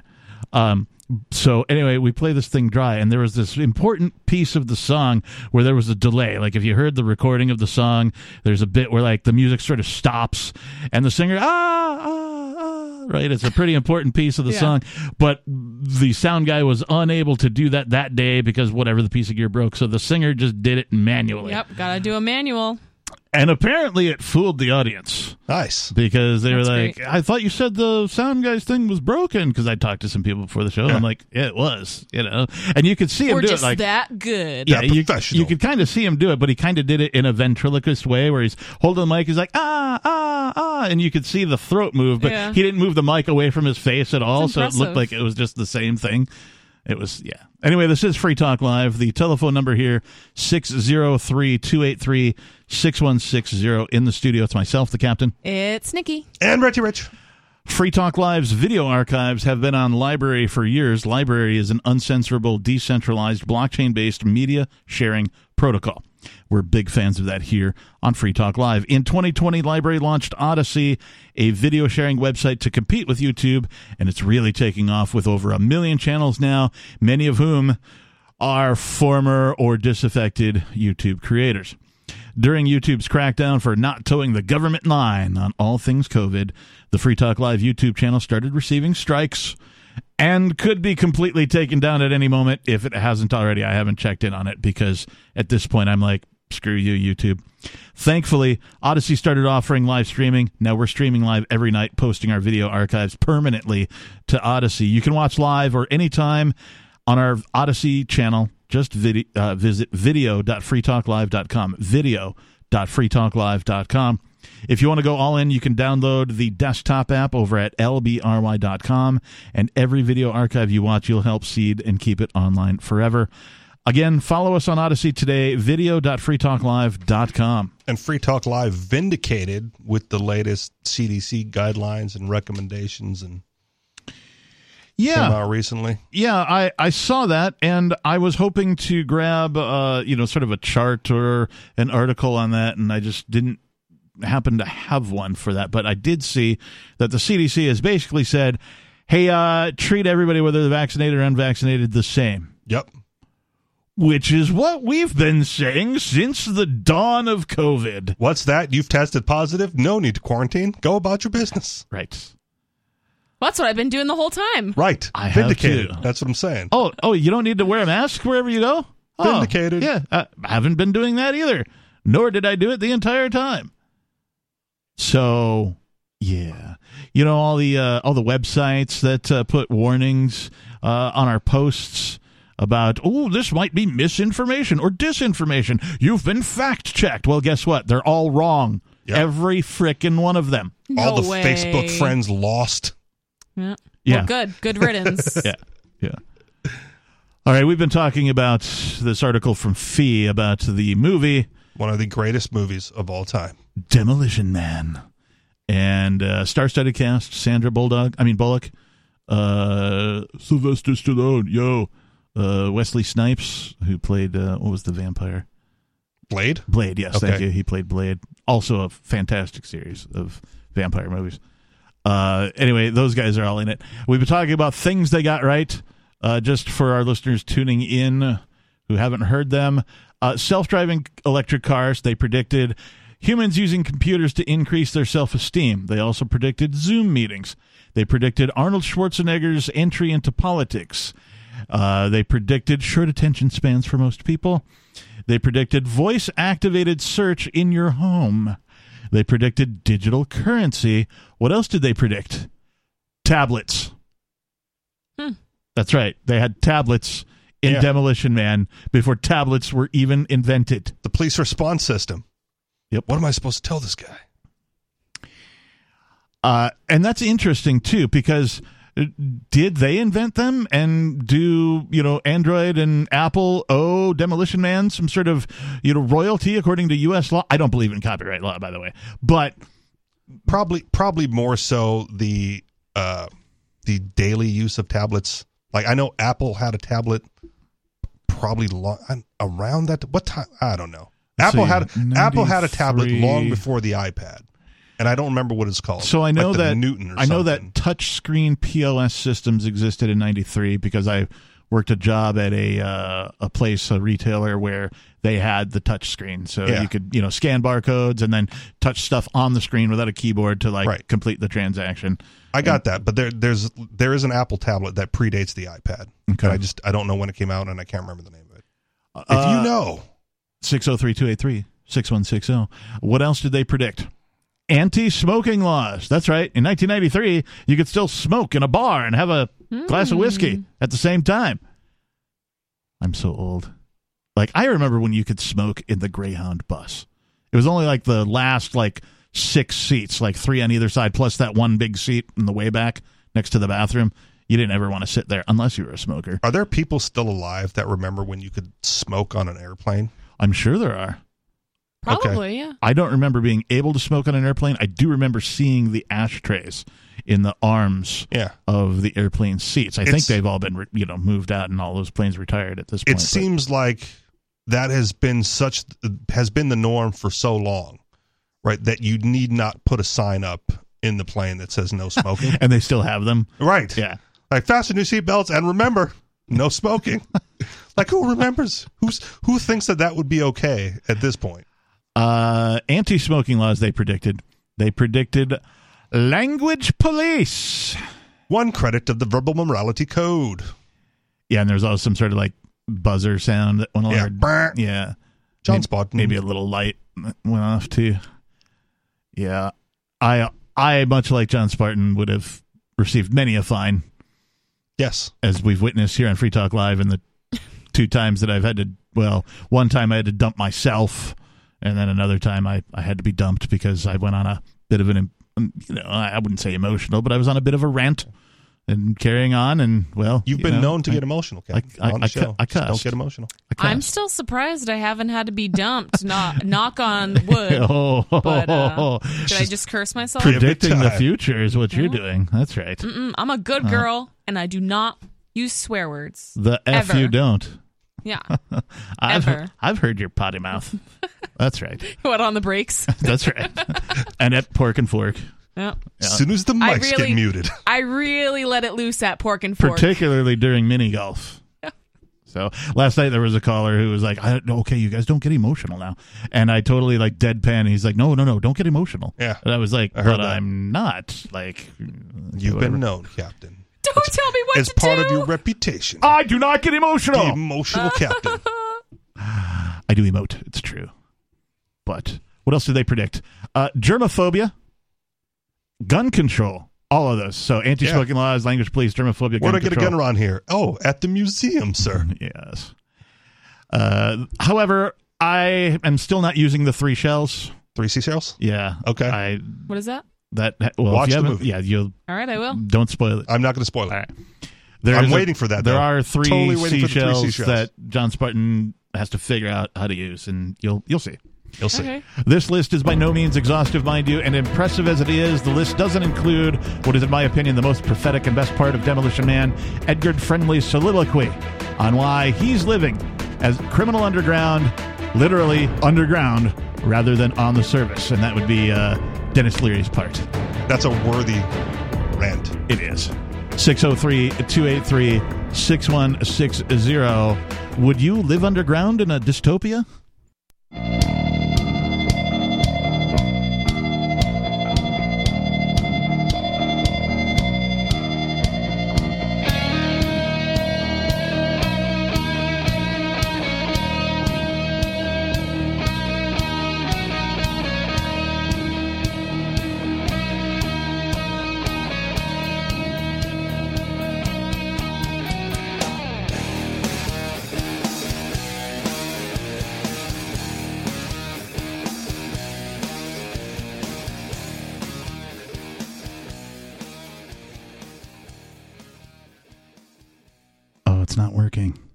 Oh no! Yeah. All right. Hang totally on. ruined it. Hang on. Let me see if I do.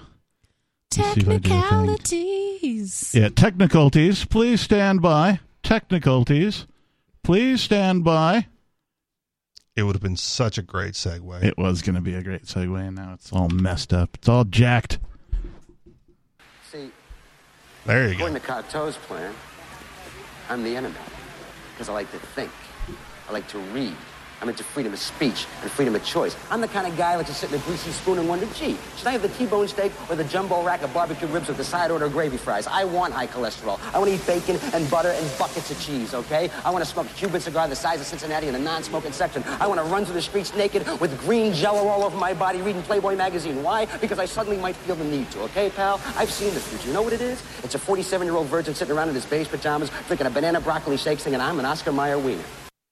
See, and that is the epic rant. That's pretty uh pretty accurate. From uh the from actor, 93. 93, yeah, yeah definitely accurate. Uh, from the actor Denis Leary, uh, who I that might have been one of his first acting gigs. 93 because he was a stand-up comedian for a long time doing yeah. doing his shtick, uh, which I thought he was pretty funny at that, and then he transitioned into acting, of course.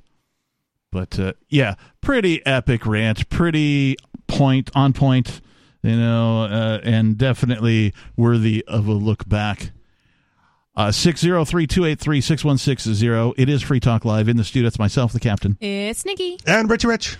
And before we get to your calls and thoughts, I want to say thank you to tonight's amplifier. Thank you to Alex G. Knopp. He is a silver level amplifier, which means he contributes $5 a month over at amps www.freetalklive.com. Where does Alex's money go? It goes to help get this radio program onto more radio stations and otherwise promote and support Free Talk Live. Uh, you do get some little little perks, little you know special things if you are an amplifier, such as an amp only podcast, and there's a few other things. Find out more over at amps amps dot freetalklive.com uh, you could help us spread liberty, peace, and prosperity to more people around the world.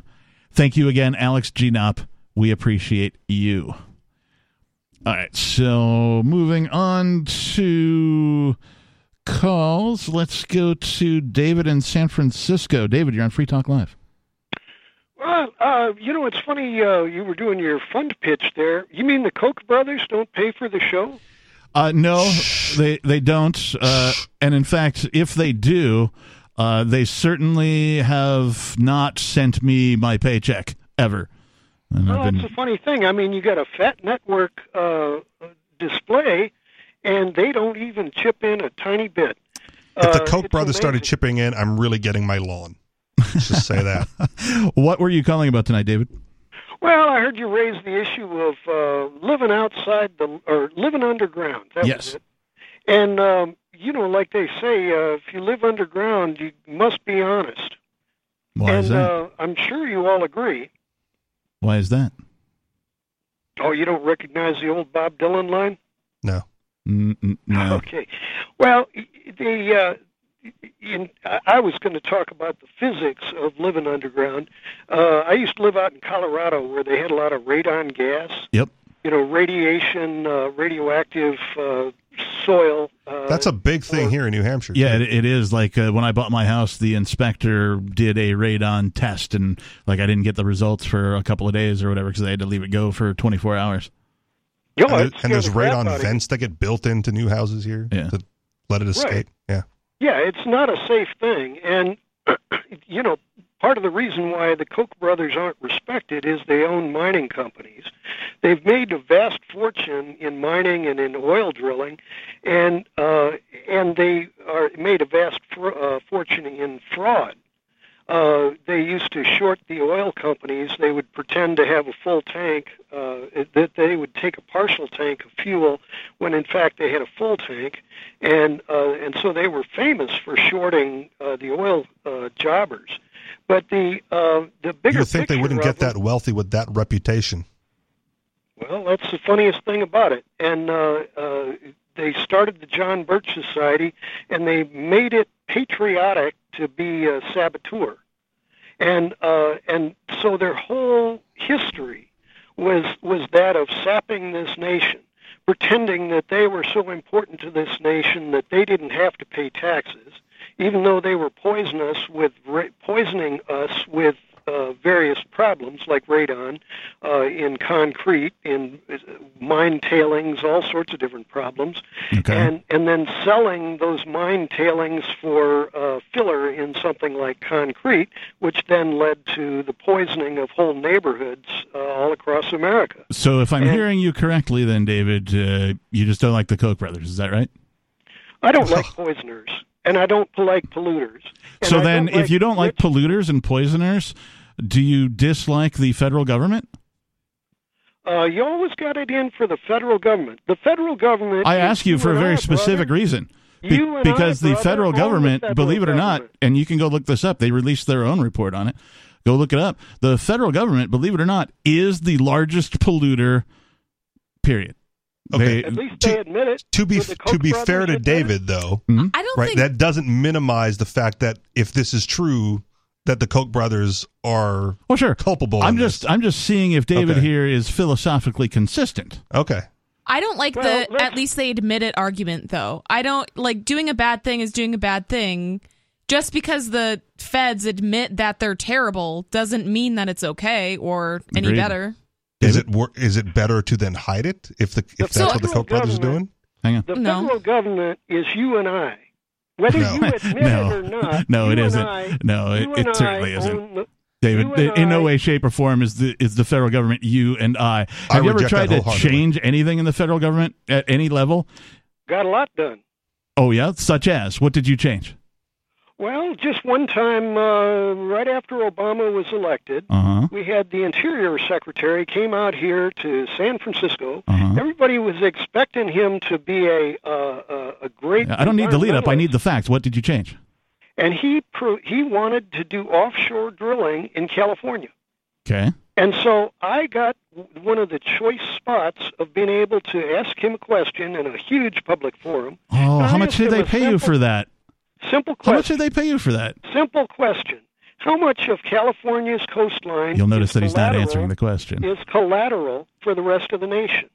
If you owned a million dollar villa over uh, over the California coastline and it gets covered with oil, Hey, David, thanks for the call. We appreciate it. 603 283 6160. Uh, obviously, he didn't change anything. Otherwise, his answer would have been, I changed this and X. And then I asked explain. a question Yes. in a public forum. And uh, Made a difference you know, in the world. Uh, I'm of the opinion that these people who get to ask these politician questions are, are paid. And he avoided that question as well. So, more Free Talk Live is on the way 603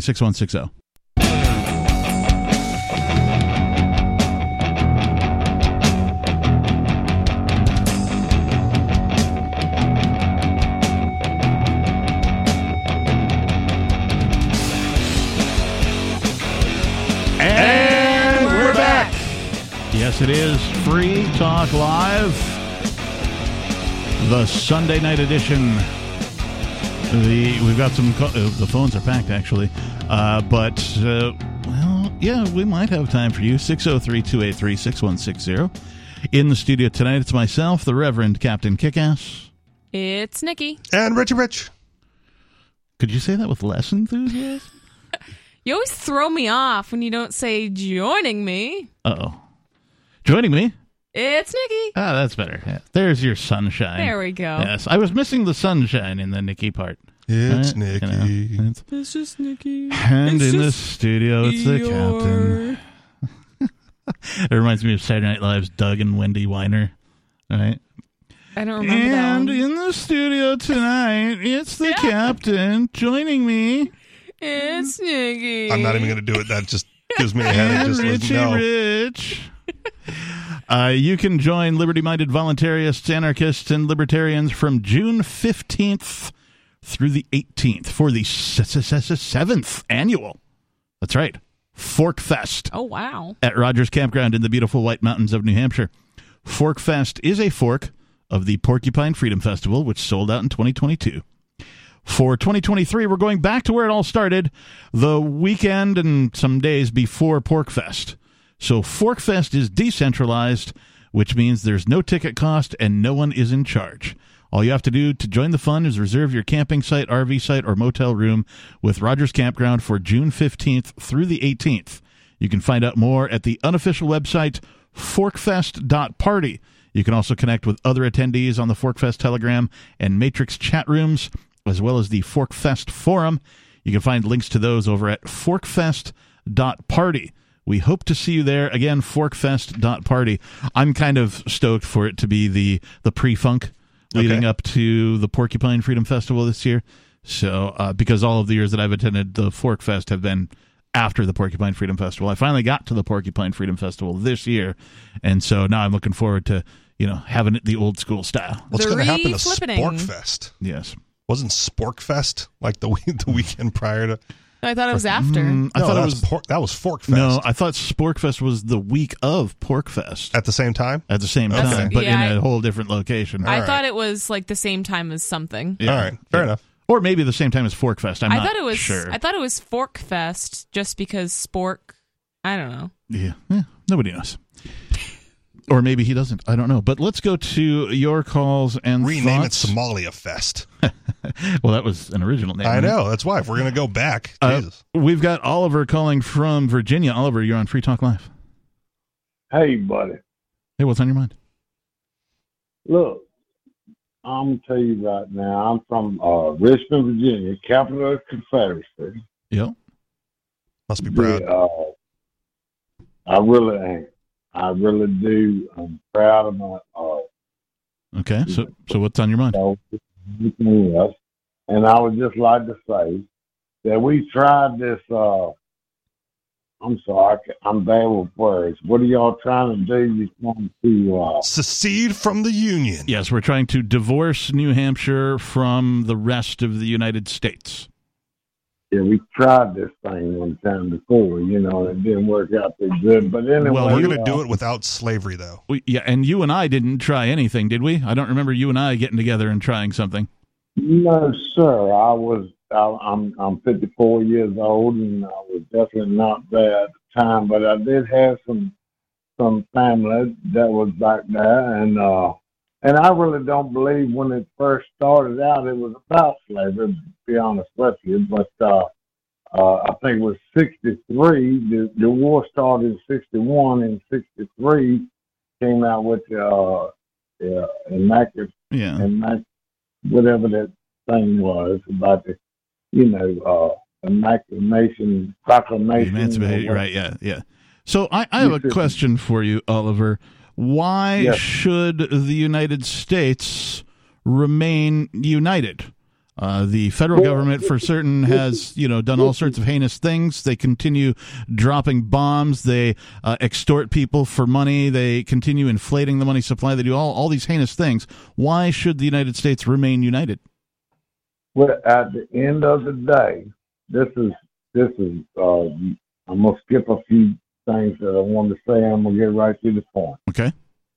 this, this, this here's the thing abraham lincoln he broke a lot of rules he broke a lot of laws Yep. when you know when he did habeas corpus and all this old things and and he broke a lot of rules, but in the end he won, and he won, and that meant that our whole country was one. Now, when Hitler come along, if we was two countries, do you reckon we could have whooped him? Mm, Yes, I mean, sure, it's possible. because those two countries may have come together in some sort of allied force to repel the Nazi threat. And thank you for the call tonight. We appreciate it, Oliver. Uh, That's very American centric, right? Like Americans were the only ones fighting Nazism. right. and Hitler. Yeah, yeah. No, no, they like, weren't. And, Like like two countries couldn't come together to repel that threat. and uh, also for some fun tidbits on Abraham Lincoln and the uh, uh, the a hole that he was, uh, go listen to last night's Free Talk Live over at freetalklive.com. That's funny. We talked about him last week too. Yeah. On Wednesday. Future generations will remember him as the vampire hunter. Oh yeah, that's right. Uh, let's move right along and let's go to Jack in Ocean Shores, Washington. Jack, you're on Free Talk Live. Yeah, I want to talk about Anne Heche and some of the conspiracy theories. But real quick, Richie Rich, Yes. I believe private airlines should allow smoking. And if you want to fly on it or not fly on it, whether you're a smoker or not, I think you should be allowed to. I don't think it should be an absolute. I do too, and in fact, I think like if you know how like uh, sports teams they'll have their stadium or their field named after some sort of corporate sponsor, for example. Right? I think private air companies should be allowed to have like the Camel airline or the Marlboro airline, not? and like cater to people who smoke. To be fair, I agree with you, and I don't I don't know if I suggested otherwise when I brought that up. It's just been the standard for so long. It seems odd to me that people still need to be reminded that you're not allowed. No, I agree with that. You think, I think you said if we look back on tape that finally they came to that conclusion, and I, I, I actually remember. Go on. What do you remember? Did we lose him? Russians. Jack. Putin again. Well, it's been about Jack. Over 50 years Oh, since they stopped allowing smoking on airlines. That's why I So said, is there anybody? Well, how long has it been? Wait, hang on. Hey, is it this Jack? The se- yeah, the 70s is what I found. Jack, is that you? Nope, it's not Jack. This is Rob. All right, stand by.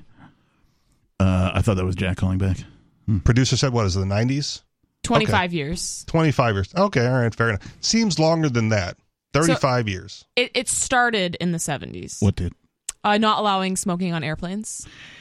Yeah, I remember you could still smoke in. uh, I don't know what they call it now. The terminal. Okay. Right.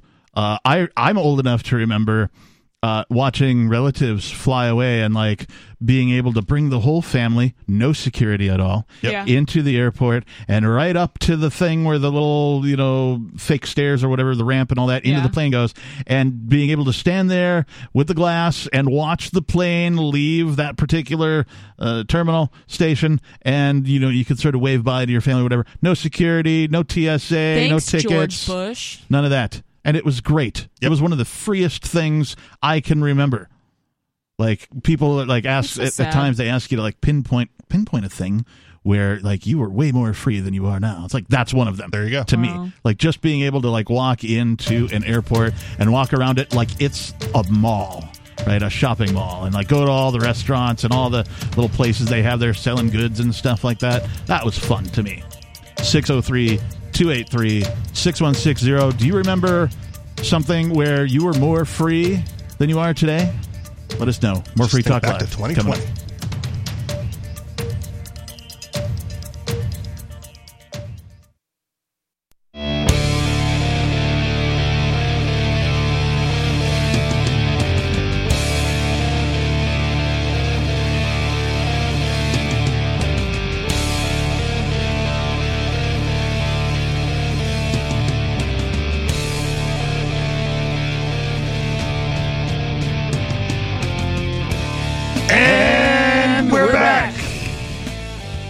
Final segment of tonight's Sunday night edition of Free Talk Live.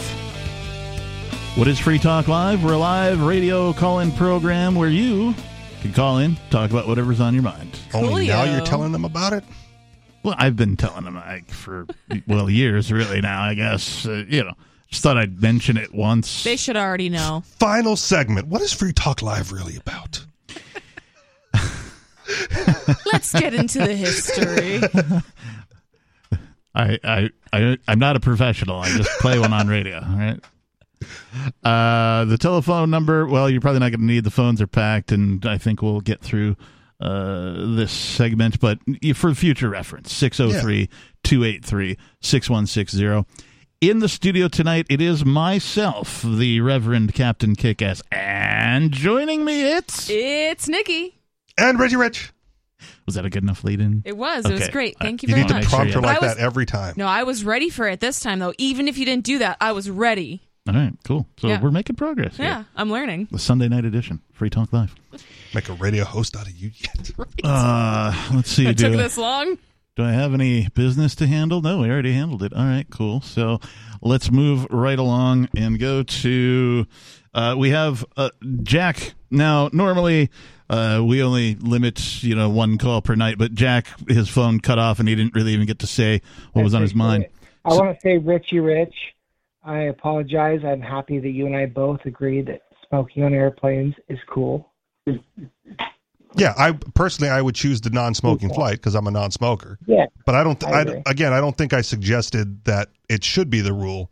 Only that it has been the rule so long. I mean, it need not be reminded on every I think flight. I think you should be able to smoke weed on a plane. Sure, I don't care. Or a Yeah. bus or whatever, right? Yeah. Like, who cares? Ben Hayes, uh, real quick. Uh, Yeah. So who is who had the- Anne Heche, and why does she matter? Um, she was an actress. She doesn't probably matter like most of them. Um, but she was married to Ellen DeGeneres. Okay. Oh, okay, And Ellen DeGeneres is on the the Epstein pedo flight list. It's true. These are things you have to look up, but they're not really conspiracies if you look at them. Sure. And she got killed. If you just type in hashtag, um, Well, okay, got killed or died because yeah, she got killed. okay, You, yeah, if you type her name in hashtag uh, on Twitter, Anne Heche, you can see she pops out of the body bag right before it gets loaded in. There's a real newscasters, and this is not hard to do. You just type in Hage. After the car crash, she hit two homes, supposedly, and you can see her jump out of the body bag. It is so. she bizarre. wasn't she wasn't taken away from the car crash in a body bag though.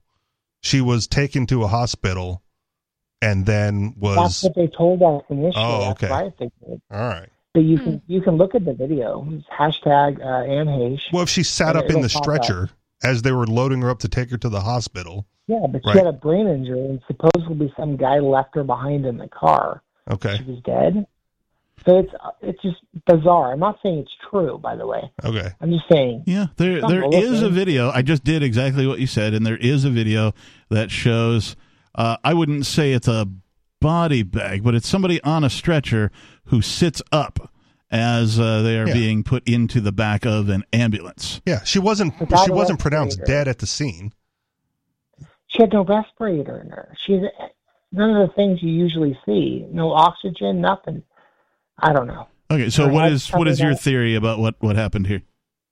I think that whatever this deep state, this not one percent anymore, but this quarter percent of population is running some type of cabal, and I don't think it's Republican. I don't think it's Democrat. I don't think it's liberal. I, don't, I think it's literally something darker. All right, hey, we appreciate Th- the that call, one is too easy to go to Occam's razor because right before wrecking her car, she did like a TikTok video or whatever about how she was like drunk or whatever. So she, Oh, she got really? she got messed up, jumped in a car, wrecked the car, brain damage, taken to the hospital, uh, put on a respirator, ventilator, whatever, and eventually taken off of life support because she have was brain dead. fabricated, though. You're right. It could have been. But the simple answer, if you take a video going like, ah, look at me, I'm so messed up right now, I'm going to go take my car out for a drive, and then you wreck it, right? I'm not surprised that the official story validates that. Yeah. Interesting.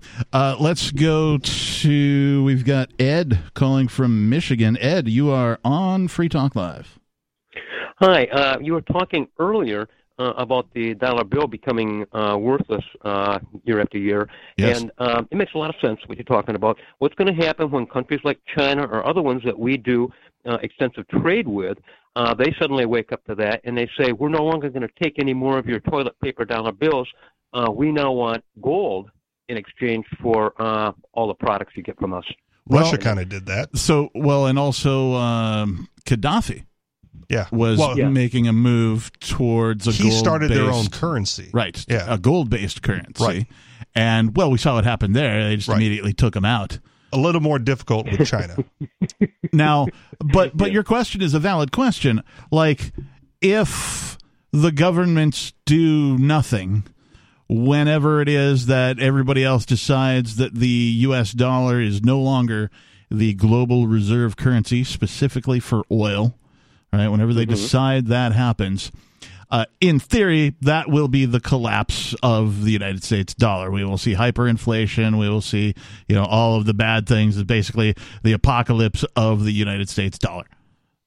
And again, Russia Russia kind of did that when they started the conflict with the Ukraine, right? They said like we're only going to export our oil to countries paying in rubles or gold. So all of a sudden, they're like, you know, oil for gold if you're getting it from Russia, Mhm. and they're not Mhm. taking any of the other currencies, right? And then, and a lot of countries who are energy dependent right now have fallen in line and is getting Russian rubles to buy their energy from Russia. Uh huh. What do you think is going to happen? Me? Yeah.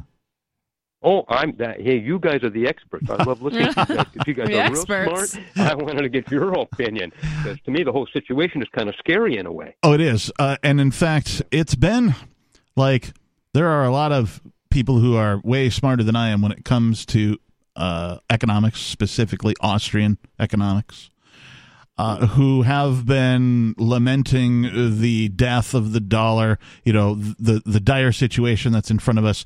The fact of the matter is that mathematicians at least agree that there is no way for the dollar to recover.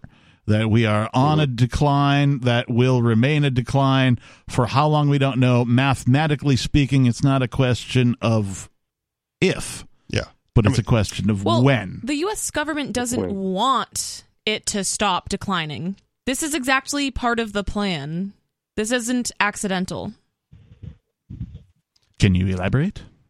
Well, they just printed what, what is it like sixty percent Yeah. of the money supply In the last two years, They, I mean- that's the thing. That's the conspiracy. they conspiracy would have theory. to be super, super, super way dumber than we originally thought they were if they didn't think that that would It- really depreciate the value of the U.S. dollar. Well, they, they, they knew it would. They got the value out of it first because the thing. they and their Exactly. friends. And so it has been literally the largest wealth transfer on planet Earth, period. So part of the problem in libertarian circles is Ron Paul has been predicting this for 50 years. Right.